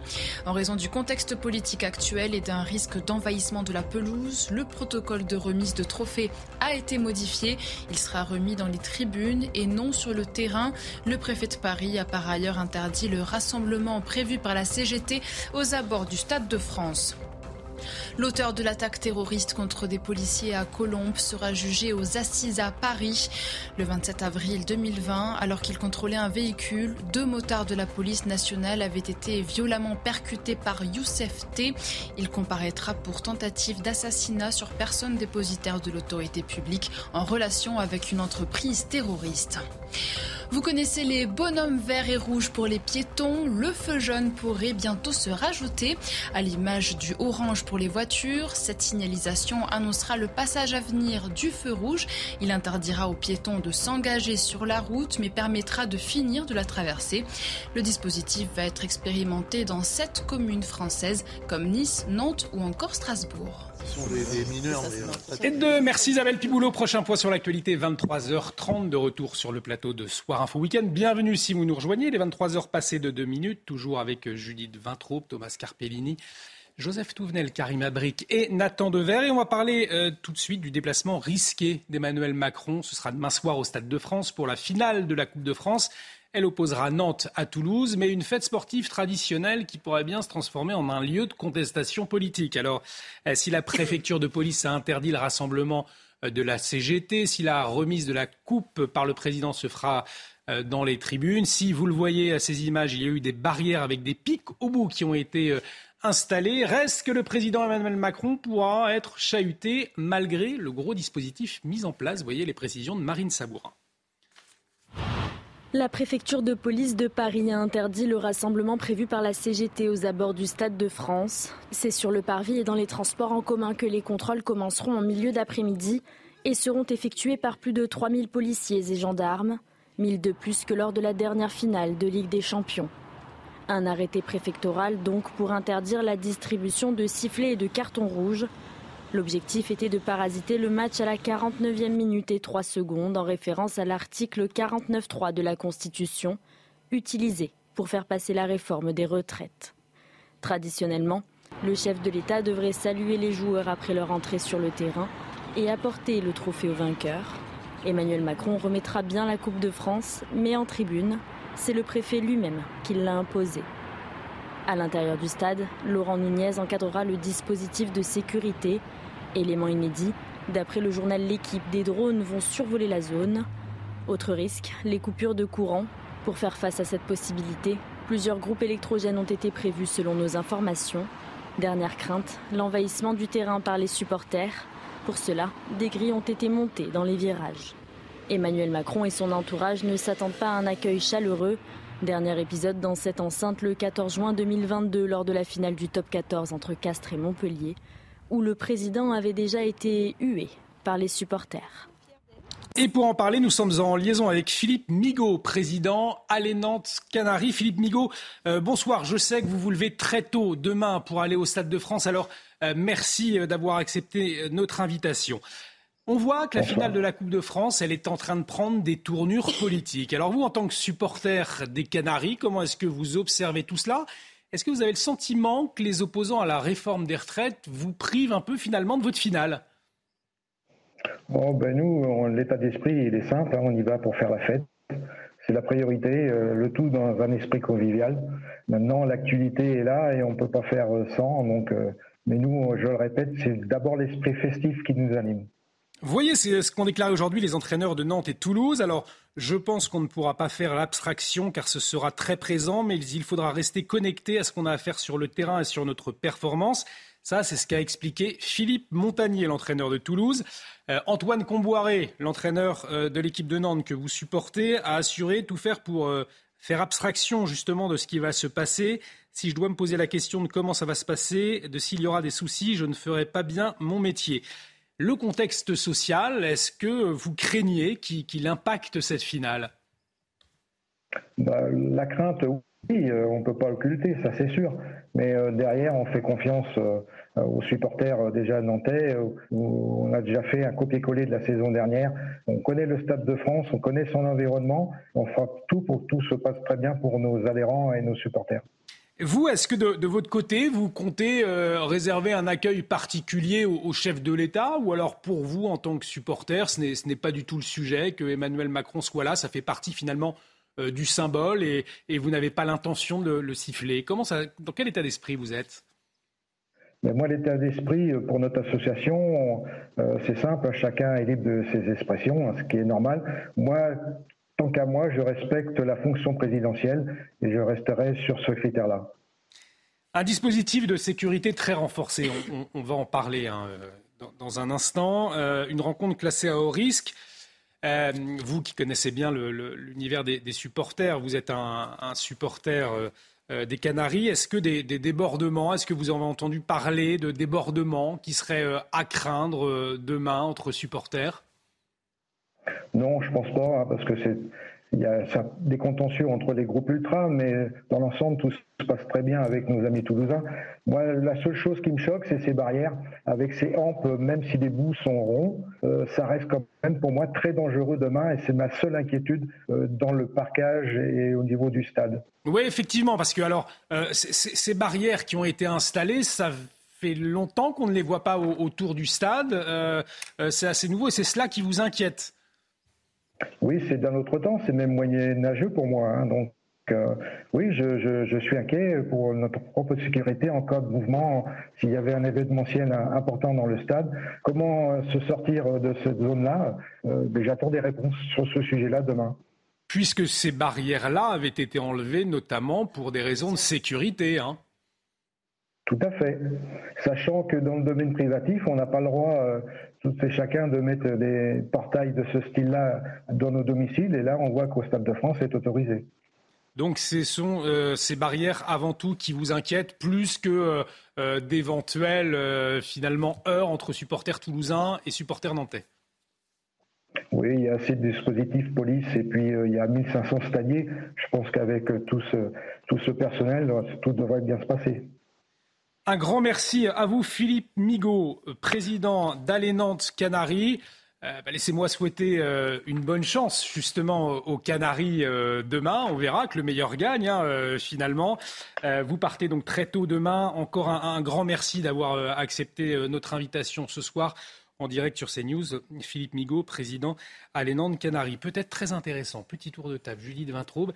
ces barrières qui inquiètent ce, ce supporter qui ont été installés justement dans la crainte d'un envahissement de pelouse. C'est ce, que, c'est ce qui est ressorti euh, notamment des services de, renseignement. Là, il nous dit, et c'est vrai à juste titre, que ces barrières avaient été enlevées notamment pour des raisons de sécurité. oui, enfin, moi j'ai, dans la tête euh, la mort atroce de 39 personnes euh, après, après les, bagarres au stade du Ezel. Hmm. C'était en 1985 qu'il y avait eu près de 500 blessés. C'était une abomination.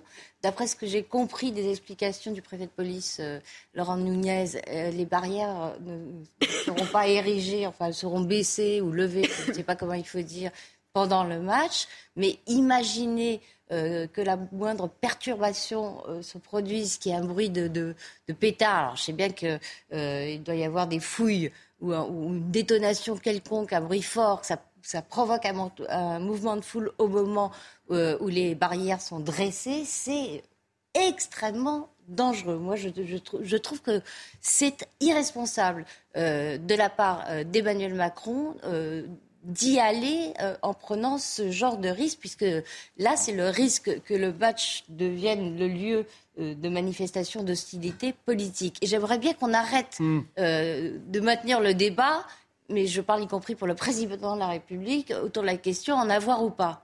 C'est pas ça la question. la question, c'est est-ce que la sécurité des gens qui vont venir voir le match est garantie il me semble que non dans les conditions actuelles. Et pourtant, il y a, quand même 3000 euh, forces de l'ordre, ce qui est énorme. Il y a eu des mesures qui ont été prises, euh, notamment le rassemblement de la CGT qui a été euh, prévenu. Alors pour distribuer des sifflets, Joseph Touvenel, des cartons rouges, ce rassemblement a été interdit.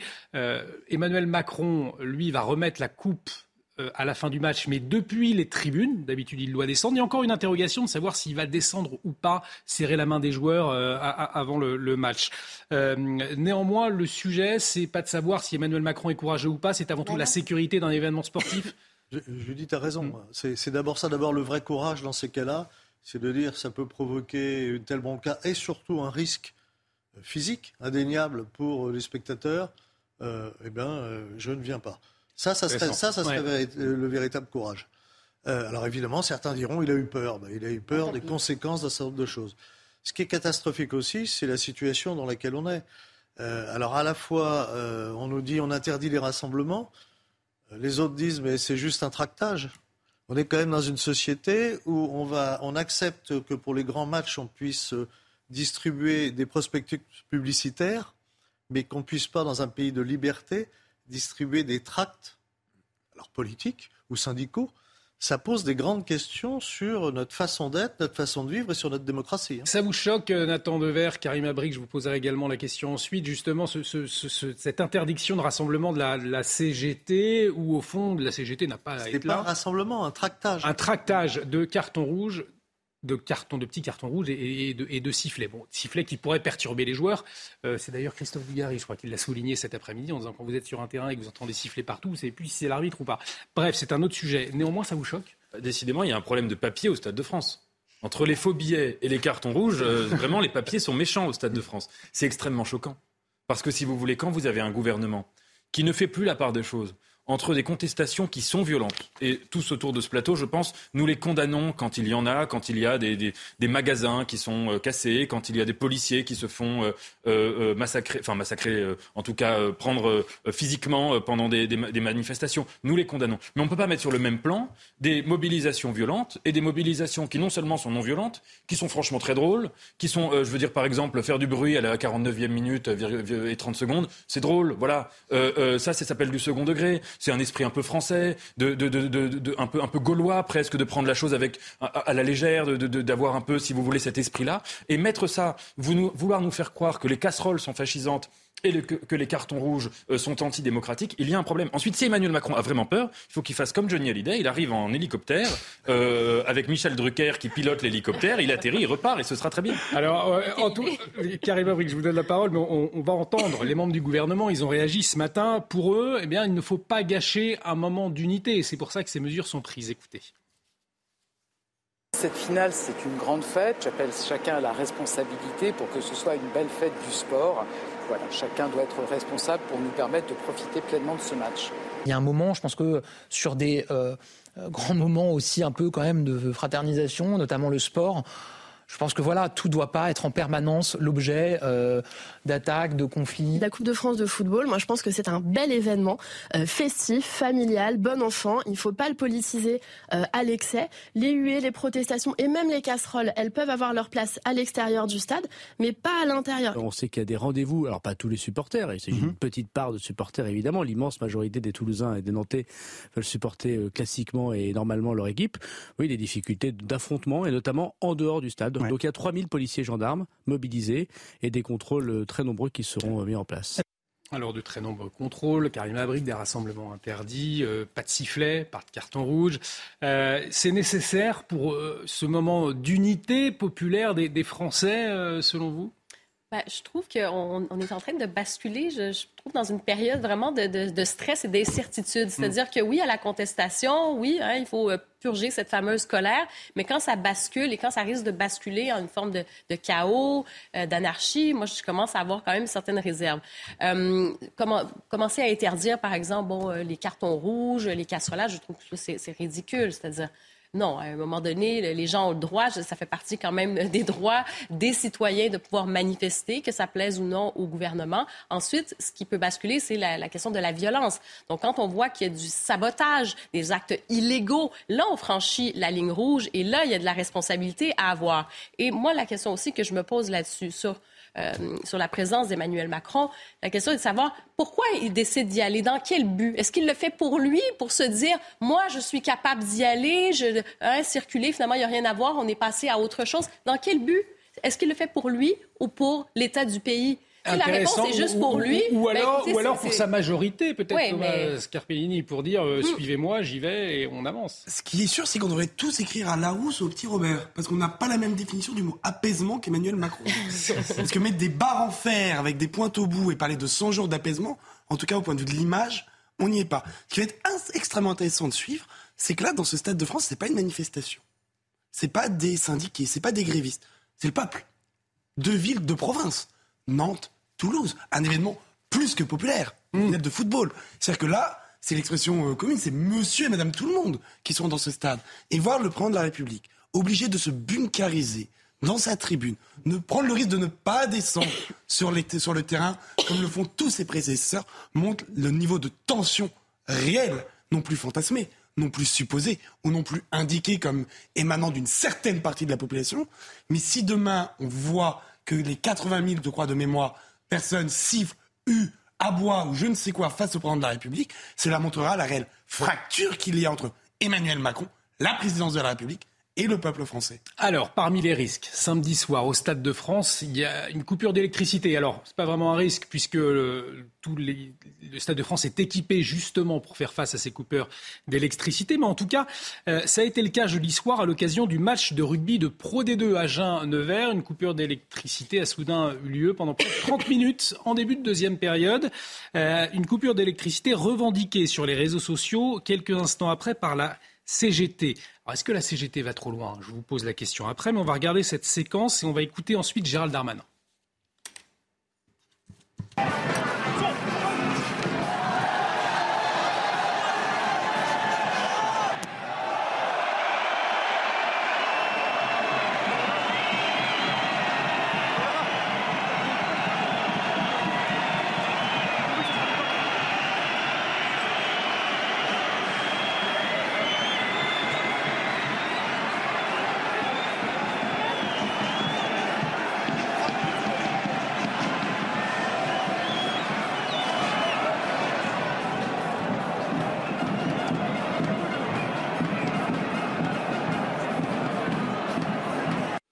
Une forme d'irresponsabilité à, faire cela, parce que couper le courant, ça pose des tas de problèmes quand il y a des dizaines de milliers de personnes dans un stade.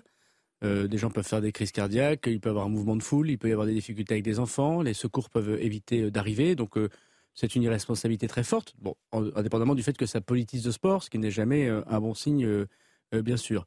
Donc nous faisons tout pour que cela n'arrive pas dans les prochains événements sportifs ou culturels, singulièrement pour la finale de la Coupe de France vous l'avez dit euh, samedi, où il y aura 3000 policiers et gendarmes, et notamment des personnes qui seront euh, chargées non seulement de vérifier qu'il n'y ait pas ces coupures de courant, des groupes électrogènes prévus aussi Mais que par ailleurs, en effet, le Stade de France a prévu qu'en cas de sabotage, en hmm. cas d'atteinte C'est un sabotage pour vous? à la sécurité. Bah, en tout cas, moi, je m'inquiète du point de vue de la sécurité civile, hmm. de la santé des personnes. Voilà.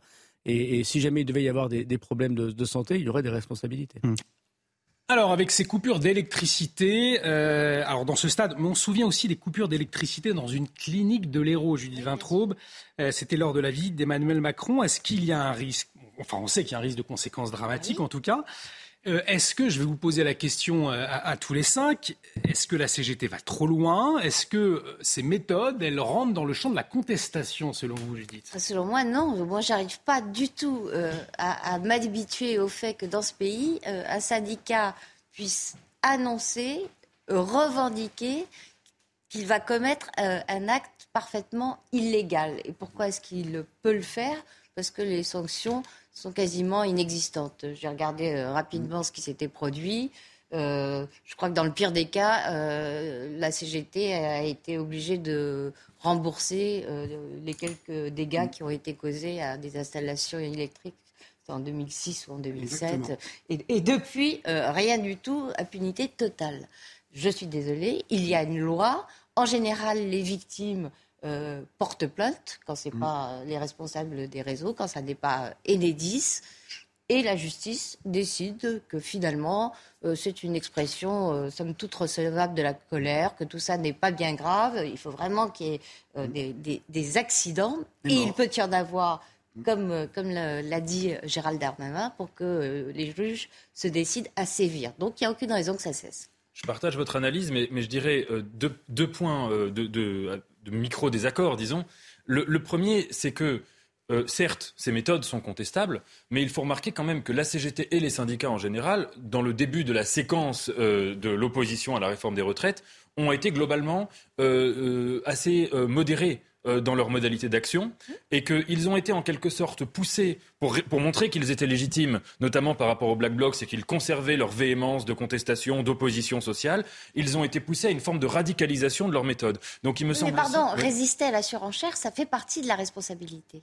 Bien sûr, mais ne pas provoquer cette surenchère quand on s'appelle le gouvernement, ça fait aussi partie de la responsabilité. Et le deuxième point, me semble-t-il, qui est, et, et, qui ne vous contredit pas pour le coup, mais que là où il y a une forme d'inquiétude, c'est que le sport ne ment pas. Comme vous le disiez tout à l'heure, le sport, c'est le peuple rassemblé, il y a un côté fait de la fédération, et ça ne peut pas mentir. Et si vous voulez, il me semble difficile de donner des illusions de grandes fédérations euh, euh, sociales dans un match de foot ou aux Jeux Olympiques dans quelques temps, euh, si derrière, le pays est divisé, le pays est clivé. Et donc on peut quand même s'inquiéter, dans la perspective des Jeux Olympiques, si dans 500 jours, je crois un petit peu moins, quand euh, ils vont commencer, si on a des inquiétudes euh, d'avoir l'électricité coupée, euh, de devoir mettre des barrières pour pas que les pelouses soient envahies, c'est quand même la honte internationale. Et on peut se dire, ça servait à quoi de, de, de payer autant d'argent pour des Jeux olympiques je, Joseph Stouvenel, le sport, c'est un lieu populaire. Je m'adresse à l'ancien syndicaliste, si je puis dire de la CFDT. du rugby pendant, beaucoup d'années.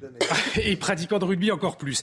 Euh, Karina, tout à l'heure, a fait bien la différence entre l'acte normal euh, qui était euh, distribuer les tracts et c'est pas de même nature que la violence. Eh bien, là, je considère que les coupures d'électricité, où que ça soit, que ce soit au Stade de France, que ce soit chez un, un parlementaire ou n'importe où, c'est inacceptable. On n'a pas.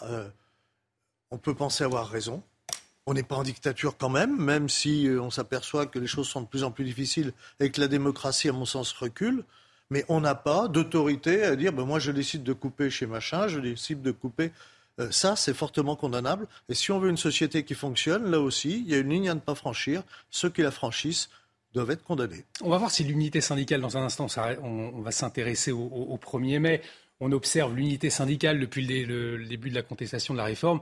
On va voir si justement cette radicalisation de la CGT, elle va pouvoir préserver cette, unité. Mais avant, euh, vous vouliez euh, réagir, Thomas Carpellini sur ce qui vient d'être dit, parce que c'est extrêmement intéressant, car quand on regarde les sondages d'opinion, on se rend compte que votre euh, opinion devient minoritaire. C'est-à-dire qu'on voit que les Français ont toujours condamné la violence, indéniablement.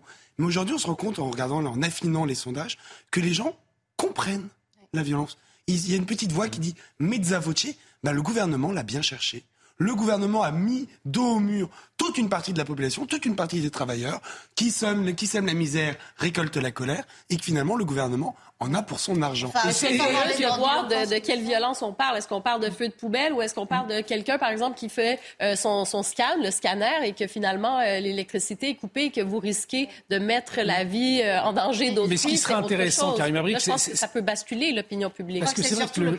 Pardon, c'est surtout le précédent Gilet jaune. Le hum, gouvernement a cédé à la violence, donc les Français se disent hum, c'est rationnel d'être violent. Oui, c'est vrai, mais il y a quand même quelque chose, moi, qui me donne une forme de malaise j'ai dit mon opposition à la réforme des retraites, je suis, je suis contre, mais je suis quand même un peu frappé de voir euh, l'intensité, là, si vous voulez, de la mobilisation contre les retraites, qui fait que les Français, euh, une grande partie d'entre eux approuvent même des modalités de plus en plus radicales.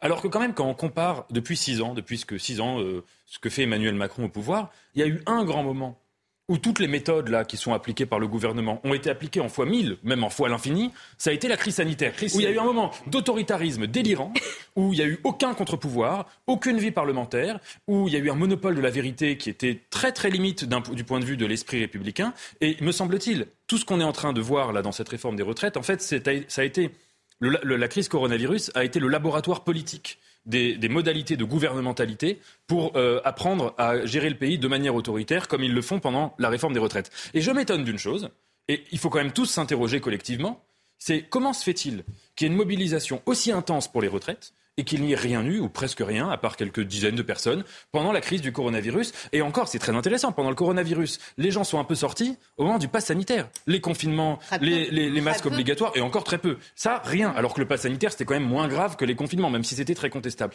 Ça, ça doit quand même tous nous interroger sur, si vous voulez, des sortes d'opposition automatique. Comme les retraites, on a l'habitude, il y a déjà eu plein de fois des réformes de retraite, on sait comment faire, on sait quels arguments, c'est toujours les mêmes débats. Euh, eh bien, en revanche, quand il y a eu un moment qui était très grave d'autoritarisme, là, ça a été silence radio. Oui, mais malheureusement, Nathan, euh, l'attachement aux libertés euh, est soluble dans le quoi qu'il en coûte. Oui. Oui, mais cela dit, moi, je pense que c'était euh, cette expérimentation un peu sociale, c'était à l'échelle du globe aussi. On va quand même se rappeler ça. C'était partout. Et c'est sûr qu'avec le recul, on s'est dit, mais, il y a eu, des manifestations en Allemagne. Non, mais je veux dire, d'avoir le monde, le monde entier à l'arrêt, quand même, c'était. En tout cas, les retraites aussi. Les gens aussi travaillent très tard dans le monde entier. Je vous propose d'avancer, puisque dans, ce contexte donc, de, la, de la Coupe de France, euh, il y a euh, la mobilisation du, du 1er mai, ce sera lundi, donc deux jours après, et les syndicats qui, eux, entendent bien se mobiliser. On se souvient de ces propos de Laurent Berger, le leader de la CFDT. Il avait déclaré vouloir casser la baraque en termes de euh, manifestants. Et une mobilisation importante hein, euh, attendue euh, le 1er mai. 500 à 6 000 manifestants dans toute la France entre 80 et 100 000 attendus à Paris. Et euh, la note du renseignement euh, territorial prévoit également la présence de 1500 à, à 3000 gilets jaunes, 1000 à 2000 même plus, hein, euh, éléments à risque. Une mobilisation historique dans un esprit vengeur, Judith Vintraube. C'est ce que précise par ailleurs la note. Peut-être pour commencer cette mobilisation, est-ce que vous y voyez un, un baroud d'honneur finalement des syndicats ou au contraire peut-être un regain de la contestation? Je vais lâchement répondre, l'avenir le dira, car c'est très très difficile. Euh, les prévisions en matière sociale, il faut vraiment, il faut vraiment s'en garder. Normalement, euh, plus une constatation devient radicale, plus c'est le signe euh, qu'elle devient minoritaire. C'est en fin de mouvement qu'on voit des débordements. Mais on n'est pas à l'abri d'un regain de mobilisation, notamment si euh, Emmanuel Macron, qui a quand même le chic pour relancer, remettre un, sou dans la machine, hmm. euh, nous, gratifie de quelques déclarations euh, provocatrices. D'autant qu'il y a encore des échéances, Thomas Kerpelli, notamment le 3 mai avec Exactement, le Exactement, c'est là où je voulais en venir. Hmm. Imaginez que le 3 mai, donc deux jours après cette mobilisation, qu'elle soit réussie ou non, le Conseil constitutionnel valide le projet de référendum d'initiative partagée. C'est pas improbable juridiquement juridiquement, des professeurs de droit constitutionnel agrégés dans les plus grandes chaires des universités françaises ont démontré que c'était possible. La première n'avait pas été faite car c'était le mauvais fondement juridique. Dans la fiction juridique, sans jouer à Madame Irma comme vous, c'est probable. Oui, non, non, c'est pas probable. Non, non. Moi, je prends les paris. Mais non, les, raisons, de le rejeter sont les mêmes. C'est-à-dire qu'au moment euh, où le recours a été fait, l'état du droit, c'était la retraite euh, à, à 62 ans. Euh, la réforme n'était pas passée. Mais il y a aussi un autre... Le, le deuxième recours, c'est pareil. Non, il y a aussi un autre recours, mais c'est un petit... On rentrer dans les dimensions techniques. Mm. C'est le fait d'avoir utilisé ce qu'on appelle un cavalier législatif, mm. c'est-à-dire avoir utilisé un projet de financement euh, alternatif et pas avoir fait une vraie réforme sociale. C'est là-dessus qu'a été misé le deuxième projet de demander euh, ce RIP. Ça, c'est la première chose. La deuxième, ce qui va être intéressant à suivre pour le 1er mai en particulier, ça va être la manifestation en province. Parce qu'on voit les, les syndicalistes, que ce soit à Grenoble, à Metz, sont beaucoup plus radicaux que ce qu'on peut entendre de la part de Laurent Berger ou euh, d'autres syndicats de tête. Par exemple, je crois que de mémoire, c'était une syndicaliste, Julie Brunet, qui appelait carrément à l'émeute. Qui appelait, il y a des syndicalistes qui appellent, comme l'a très bien rappelé la note des services secrets, à un véritable rapport de force, que ce soit avec les forces de l'ordre, mais également avec tout ce qui représente le capitalisme, banque, assurance ou supermarché. Et Jean-Luc Mélenchon aussi, euh, euh, qui s'est exprimé euh, via un tweet, qui appelle à une grande mobilisation. On le voit lundi 1er mai, tout le monde dans la rue, tout le monde à ses casseroles, tout le monde dans l'action. Lundi 1er mai, vous défendez vos droits et vos libertés. Joseph Touvenel, cette unité, cette intersyndicale qu'on observe depuis le début du mouvement, elle va pouvoir tenir On parlait de cette CGT qui se radicalise de plus en plus n'est pas le style de la CFDT, au fond. Donc, est-ce que, selon vous, pour le moment, ça tient Mais jusqu'à quand? Les mouvements syndicaux radicaux en France sont minoritaires, même si on les entend plus. Parce qu'évidemment, euh, bah, quand je brûle les poubelles ou quand je coupe l'électricité, on parle de moi. Quand je vais négocier, on ne parle pas de moi. La vie syndicale en France, c'est d'abord dans les entreprises, sans l'oubli. Là, il y a le gouvernement. Euh, je pense qu'il y aura beaucoup de monde dans la rue. Maintenant, comment ça va continuer? Personne ne peut le dire, mais on sait qu'il va y avoir des décrets d'application pas qu'un seul. Et à chaque fois, ça va remettre euh, un euro dans la machine, parce qu'il va y avoir discussion sur le décret. Et puis, euh, les derniers sondages, c'est quand même 90% euh, des salariés qui sont contre cette réforme. Donc même si ça ne va pas continuer peut-être dans la rue, parce que les gens ne peuvent pas perdre une journée de salaire comme ça, ni se mobiliser en permanence, le mécontentement, il est là. Et il rejaillira forcément. On ne sait pas comment. Mais on voit très bien que ce mécontentement, il dépasse les salariés. C'était les gilets jaunes, c'était les bonnets rouges. Et pour moi, ce n'est pas terminé, malheureusement. Karim Abric. Ben, je regardais, en fait, euh, ça va un peu avec ce que dit le, sondage qui était publié, je pense, aujourd'hui dans le Figaro euh, de Backbone Consulting. Et ça disait que 65 des, des, Français donc, euh, soutiennent la mobilisation et 60 souhaitent que la mobilisation se poursuive. Mais moi, je trouve qu'on est effectivement dans cette fenêtre de contestation le 1er mai, le 3 mai et éventuellement au mois de juin avec la niche Lyotte qui a peu de chances de passer, hein, mais quand même, ça existe. Donc, il y a quelques rendez-vous. Mais cela dit, une fois qu'il y a une contestation, une fois que les gens sortent dans la rue et tout ça, il va falloir que ça se fixe sur quelque chose. Et la loi a été promulguée. Est-ce qu'il y a véritablement une chance qu'on revienne en arrière? En tout cas, c'est pas prévu. Donc, à un moment donné, moi, c'est un peu ça. Je me dis, peut-être s'étioler parce que ça doit se fixer sur quelque chose et ça va se fixer sur quoi? Avec qui? Est-ce que les syndicats vont pouvoir encore rallier les gens? Est-ce que les gens vont avoir encore cette énergie euh, de retourner dans la rue en, en ayant l'impression finalement qu'ils le font peut-être pour rien? Alors, euh, je pense que le sentiment d'injustice, le sentiment de frustration est toujours là, mais euh, dans la durée, peut-être que ça va être un peu plus difficile maintenant. Parce que c'est une contestation, au fond, qui dépasse la réforme des retraites, la mm. question du travail. C'est aussi une manifestation contre le président de la République, sa figure aussi. C'est pour cela que les gens descendent également Nathan Devers. Tout à fait. Et j'allais vous dire, vous lisez dans les pensées, euh, décidément. j'allais vous dire que sans, jouer au devin, euh, je pense que l'avenir de la contestation dépend en fait du président. C'est-à-dire que là, on a très bien vu qu'Emmanuel Macron veut tourner la page. Et de facto, euh, à supposer qu'il tourne la page et qu'il prenne des réformes qui, soient, qui suscitent de nouveaux débats, de nouveaux clivages et qui puissent intéresser fortement la population, les gens qui continueront de parler de la réforme des retraites, à tort ou à raison. On peut juger ça tragique, on peut juger que c'est euh, le règne de l'instant présent, etc. Mais ces gens-là passeront un petit peu, si vous voulez, pour des gens obsessionnels, qui sont incapables de changer de sujet, euh, euh, qui sont centrés uniquement sur un seul débat et qui sont incapables de s'adapter à la marche de l'histoire. Donc, si vous voulez, toute la question est qu'est-ce que Emmanuel Macron et le gouvernement appellent changer la page? Si c'est juste rester dans le même logiciel euh, d'adaptation néolibérale permanente et d'avoir des mesures comptables euh, avec des, petits détails qui changeront la vie de personne et qui n'intéresseront personne avec un langage technocratique, alors là, sans doute que la contestation grandira, continuera, euh, changera peut-être un petit peu de style, de méthode, de sujet, mais que ça ne changera pas grand-chose. Si en revanche Emmanuel Macron, et moi je ne l'exclus pas parce que je pense qu'il faut jamais, c'est pas parce qu'on s'est opposé jusqu'alors à sa politique qu'il faut juger par avance de ce qu'il fait. Si Emmanuel Macron a l'intelligence de se dire je fais une réinitialisation, un grand, euh, sans complotisme, un grand reset en quelque sorte de mon quinquennat, je repense les choses à zéro et je vois ce que je peux faire des quatre ans qui viennent pour le bien du pays, peut-être que en effet ça peut, euh, ça peut euh, faire amenuiser la, contestation. Ah, il est 23h33. Isabelle Piboulot nous attend pour le rappel des titres. Dans un instant, on va parler de la question du wokisme, l'écrivain avec l'écrivain Frédéric Becbédé qui était l'invité de l'heure des pros ce matin. Mais avant, c'est à vous Isabelle Piboulot, le rappel des titres. 33% des vols pourraient être annulés à Orly mardi. C'est ce qu'a demandé la Direction générale de l'aviation civile aux compagnies aériennes en raison d'un mouvement de grève contre la réforme des retraites. Pour ce lundi, la DGAC avait déjà demandé aux compagnies de réduire leurs vols d'un tiers à Orly et d'un quart à Roissy. En Ukraine, au moins 9 morts et 16 blessés sont à déplorer après des frappes ukrainiennes sur Donetsk, principale ville contrôlée par Moscou dans l'est du pays.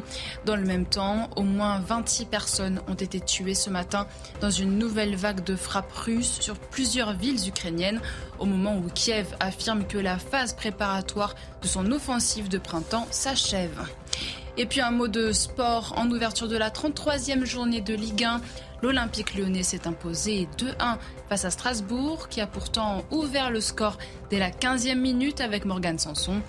L'OL revient à la 32e avec Loukeba, suivi par Maxence Cacré. Une victoire qui permet à Lyon de revenir provisoirement à 3 points de la 5e place. Merci Isabelle Piboulot. Prochain point sur l'actualité, ce sera à minuit avec Simon Guillain pour l'édition de la nuit. Alors ce qui est intéressant, Thomas Carpellini, c'est que la, réforme des retraites elle a été adoptée notamment pour rassurer les marchés financiers. Et visiblement, ça n'a pas fonctionné. Exactement. Emmanuel Macron a raté son double pari. Il n'a pas convaincu l'opinion, il n'a pas convaincu les marchés financiers. À l'instant, on vient d'apprendre que l'agence de notation Fitch, qui est une des principales avec Standard Poor's, euh, euh, Standard Poor's pardon, abaisse la note de la France. Hein. A, A, A, A, à moins. On pourrait penser que c'est ridicule. Souvenons-nous en 2008, quand ces mêmes agences faisaient passer du triple A, qui était un sujet euh, de débat national, on avait les ministres de l'économie et le Premier ministre, et même Nicolas Sarkozy qui faisait des allocutions pour défendre ce AAA et qu'on était passé de AAA moins. Aujourd'hui, on a déjà perdu un A et en plus, on pense à un mois. On pourrait penser que c'est anodin. Sauf que c'est euh, pour le commun, pour expliquer, ces agences de notation, c'est l'indice de confiance qu'a les marchés financiers mm. envers leurs créanciers, c'est-à-dire envers l'État. Pour simplifier, je vous fais confiance, vous avez un bon indicateur économique, je vous prête de l'argent avec un taux d'intérêt très bas, la note est moins bonne, je ne vous fais plus confiance, la note, euh, le taux d'intérêt augmente. Et quand on sait que le budget français est presque entièrement financé par l'endettement sur certaines de ses dépenses essentielles comme la sécurité sociale, cette baisse de notation par l'agence Fitch aura des conséquences immédiates et drastiques. Et cela montre finalement le double échec d'Emmanuel Macron, ne pas avoir convaincu la rue, ne pas avoir convaincu Wall Street. Tout ça pour ça, euh, Karim Abad, finalement, c'est quand même majeur, la rue aussi. J'ai hâte de voir un peu les, réactions des, économistes là-dessus, parce que je lisais dans, le communiqué où on, on dit ceci, on dit l'impasse politique et les mouvements sociaux donc, on pointe ça aussi. Hein? Euh, et ça dit constitue un risque pour le programme de réforme de Macron. Donc, est-ce que aussi, finalement, le fait qu'il y a des mobilisations dans la rue, eh ben là, on n'est pas rassuré parce qu'est-ce qu'on va devoir revenir en arrière sur certaines réformes? Et ça, ça inquiète aussi les marchés. Donc, peut-être ça va être à double tranchant, tout ça. Non, mais en fait, les termes du communiqué que vous venez de nous lire, c'est ce qu'on dit soir après soir. Emmanuel Macron n'a plus de majorité pour faire euh, avancer ses réformes. Donc, à moins, comme nous le disait Nathan, d'un reset euh, où il puisse chercher de nouveaux partenariats, il ne fera plus rien. Euh, et par ailleurs, le, climat social euh, est tel qu'évidemment, il n'est pas propice aux entreprises. Joseph Donc les gens, nos créanciers, il ne s'agit pas de faire plaisir au marché financier, je me méfie toujours de ce vocabulaire qui excite les, passions tristes. Il s'agit de donner des gages de sérieux aux gens auxquels on doit de l'argent, à nos créanciers. Et, il se trouve considère qu'on n'est pas pour, rembourser les, pour rembourser les créances, il faut avoir une activité et que le déficit commercial de la France, c'est plus de 160 milliards par an. Par rapport à ça, le déficit qu'on nous annonçait sur les retraites de 13 milliards dans quelques années, c'est rien. 13 par rapport à 160. Le gouvernement s'est obsédé sur ces 13 milliards. Je rassure tout le monde, les derniers chiffres qu'on a pour les retraites, c'est un excédent de 900 millions. Mais on voit que quand le gouvernement... Excédent de 900 millions pour les retraites. Eh oui. Hmm. Pourquoi? C'est le privé. Hmm. Et qui gère le privé? Le privé. Le privé. Le privé.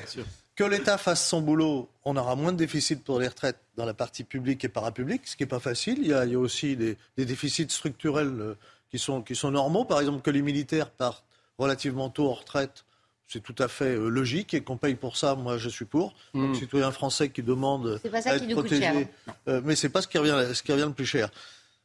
Mais le problème, c'est notre déficit commercial. 160 milliards qui ne fait qu'augmenter. Et ça, le gouvernement ne nous en parle quasiment jamais. C'est ça. Si on n'arrive plus à vendre nos produits, si on n'arrive plus à fabriquer sur notre territoire, c'est fichu. Ça, les marchés financiers l'ont bien compris, eux. Nathan Vert. C'est, à mon avis, c'est la question majeure. C'est-à-dire qu'on sait qu'une euh, des raisons importantes qui justifiait cette réforme, peut-être pas la seule, hein, c'était euh, la question des agences de notation et de l'indice mmh. de confiance de la France. Et encore une fois, quand je dis ça, c'est sans mépris aucun parce que c'est extrêmement important d'avoir la confiance euh, des personnes euh, qui vont euh, évaluer la crédibilité qu'on a quand on veut emprunter de l'argent. À l'échelle du particulier, quand on fait un emprunt auprès d'un banquier, on a, c'est très important de pouvoir lui inspirer confiance et de ne pas arriver mm. en, en, en, gueule de bois, en sortant d'une soirée et en faisant n'importe quoi. C'est important. Donc de la même manière, c'est tout à fait majeur qu'un pays puisse avoir une note correcte du point de vue des agences de notation. Mais en fait, c'est tout le paradoxe incroyable de la séquence qu'on a traversée, c'est que le gouvernement n'a jamais parlé de ça. Et quand dans le débat public, le gouvernement, ils ont voulu le cacher parce qu'ils devaient se dire sans doute que si on en parle, les Français vont dire, euh, comme les Français n'aiment pas l'argent, vous savez, c'est le grand motif un peu, je mm. pense, euh, du gouvernement, ils ont un problème avec l'argent, donc si on leur parle de ça, ils vont dire qu'on est à la botte de la finance. Mais pas du tout, c'est central. Et peut-être que, et donc, qu'est-ce qu'a fait le gouvernement? Ils ont dramatisé cette question du rapport du Conseil d'orientation des retraites en surinterprétant légèrement quand même, euh, de l'aveu même des, gens qui dirigent le Conseil d'orientation des retraites. Ils ont dramatisé le débat sur le, déséquilibre des retraites alors qu'on sort d'une séquence où ils avaient dépensé énormément d'argent pour le Covid. Ils auraient peut-être dû faire quatre sur table, être sincères et dire, être plus sincères en tout cas, et dire il y a cette question des agences de notation. Et peut-être vous voyez peut-être même, je ne sais pas, hein, je me pose la question, quelqu'un comme moi qui suis contre cette réforme, si on m'avait mis plus en avant cette question de l'agence de notation, je me serais peut-être remis en question. J'aurais peut-être dit bon, bah ils ont peut-être raison. Le monde fonctionne ainsi. Vous voyez, si le président avait dit Alors, plus de sincérité. En, tout cas, on va avoir euh, euh, l'occasion d'en reparler. Hein. Euh, Fitch qui abaisse la, la, note de la France, on le disait, du cran A à Moins, c'est bien cela. Il nous reste un peu plus de cinq minutes. Je vous euh, propose de, parler de, wokisme pour terminer avec l'écrivain Frédéric Becbédé, euh, accusé, je vous le rappelle, de sexisme après la publication de son livre Confession d'un hétérosexuel légèrement euh, dépassé. Alors, il a été invité dans l'heure des pros ce matin. Le 26 avril dernier, des associations féministes ont tenté d'empêcher une séance de signature d'autographes dans une librairie à Bordeaux et elles voulaient dénoncer les propos jugés sexistes et qui l'apologie euh, du viol dans son nouvel ouvrage. Et l'auteur estime être victime de menaces de censure et a dû euh, se rendre dans la librairie sous escorte policière. Et voyez ce qu'il a déclaré ce matin sur notre antenne, Frédéric Becbédé. Franchement, je suis venu ici ce matin parce que je ne vous croyais pas. Je vous le dis franchement, je ne croyais pas que le wokisme, ça existait. Je pensais que c'était un fantasme de CNews et de valeurs actuelles. Je, le dis sans agressivité.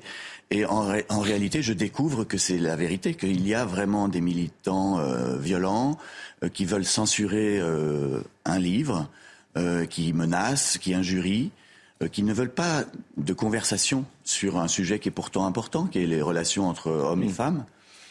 Alors c'est vrai que vous dites des choses. Je découvre mais... en fait c'était vrai et que j'avais tort de vous de vous croire euh, un peu en train d'imaginer euh, quelque chose d'irréel.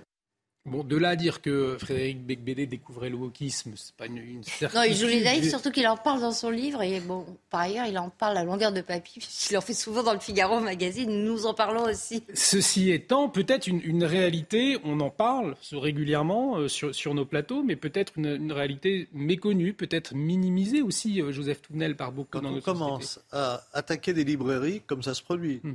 quelle que soit euh, la couleur de la librairie, peu importe. Quand on attaque des librairies, qu'on veut qu'on change l'écriture de livres. Je me rappelle Agatha Christie, etc. Euh, les auteurs, ils ont écrit, on les respecte. D'ailleurs, c'est intéressant de réfléchir à ce qu'ils ont écrit et comment, comment c'était vécu dans cette époque-là. Euh, quand on commence à vouloir interdire les auteurs, mais Bec BD, mais euh, rappelez-vous, Sylviane Agazinski, mmh. interdite de prendre la parole, c'est très très inquiétant pour la société, très inquiétant pour nos libertés à tous. L'écrivain Nathan Dever, comment est-ce que euh, vous observez justement cette censure, ce boycott d'une partie, d'une idéologie euh, woke justement?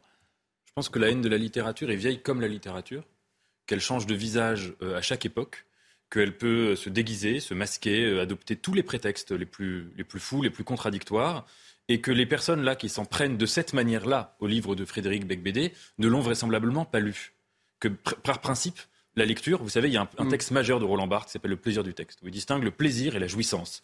Il y a des textes qui font plaisir, qui viennent confirmer ce qu'on pense déjà, etc. Et il y a des textes de jouissance, qui sont les textes les plus intenses à lire. Jouissance au sens barthésien, c'est-à-dire le texte va venir me faire violence. Il va venir me, me faire me penser des choses qui vont euh, euh, pas du tout me caresser dans le sens du poil, mais qui vont me heurter, qui vont aller à l'encontre de ce que je pense déjà et de ma conception du monde. Et c'est ça les livres qui sont les plus intenses. Alors au lieu d'avoir du boycott et d'avoir des appels à, fermeture, à fermer les librairies, à faire taire des écrivains, au contraire, s'il y a des gens qui sont gênés par le livre de Frédéric Beigbeder, c'est formidable. Ça veut dire que c'est de la littérature vive, qu'ils le fassent savoir, qu'ils fassent de la critique, qu'ils donnent leur avis, qu'ils fassent euh, un travail de lecture. Et le travail de censure n'est pas un travail de lecture. Et c'est rare pour un écrivain de susciter la haine de la littérature. Et c'est une marque de littérature. Karim Abric.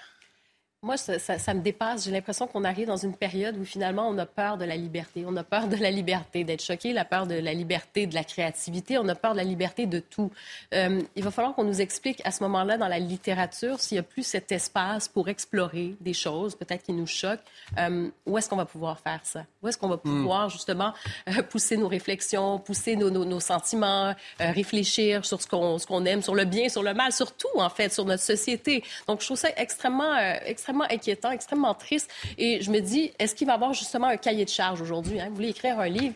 Ben, il y en a déjà. Oui, non, mais c'est ça. Dites-moi, c'est quoi le cahier de charge? Hein? On peut mm. parler de quoi et comment? Est-ce qu'on veut finalement des livres de, de, morale hein? et de la morale d'aujourd'hui? Parce que ce qui est choquant aujourd'hui... Dans certaines séries aujourd'hui, mm. vous avez un cahier de charge. Oui, des euh, des lecteurs de, de, sensibilité. telle sensibilité, mm-hmm. exactement. Oui, mais c'est ça. Sauf qu'aujourd'hui, et ça, c'est fascinant aussi, parce que si on pense à, à M. Becbédé, hein, à une certaine époque, il était euh, cool sur les plateaux. Hein, C'était mm. vraiment le gars, comme on dit, mainstream. Hein, donc, euh, vraiment grand public.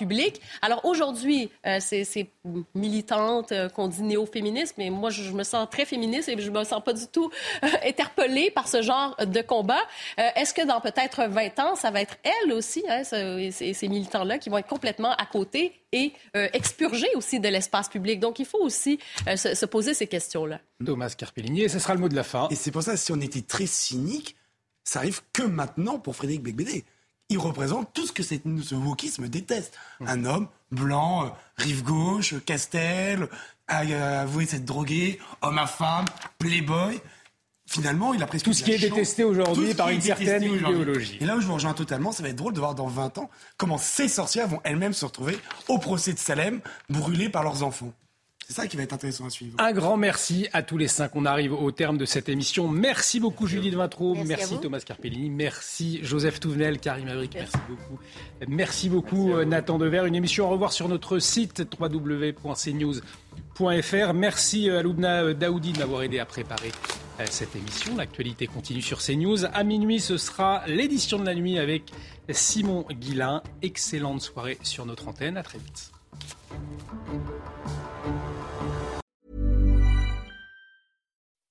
When you make decisions for your company, you look for the no-brainers. If you have a lot of mailing to do, stamps.com is the ultimate no-brainer. Use the stamps.com mobile app to mail everything you need to keep your business running with up to 89% off USPS and UPS. Make the same no-brainer decision as over 1 million other businesses with stamps.com. Use code PROGRAM for a special offer. That's stamps.com, code PROGRAM.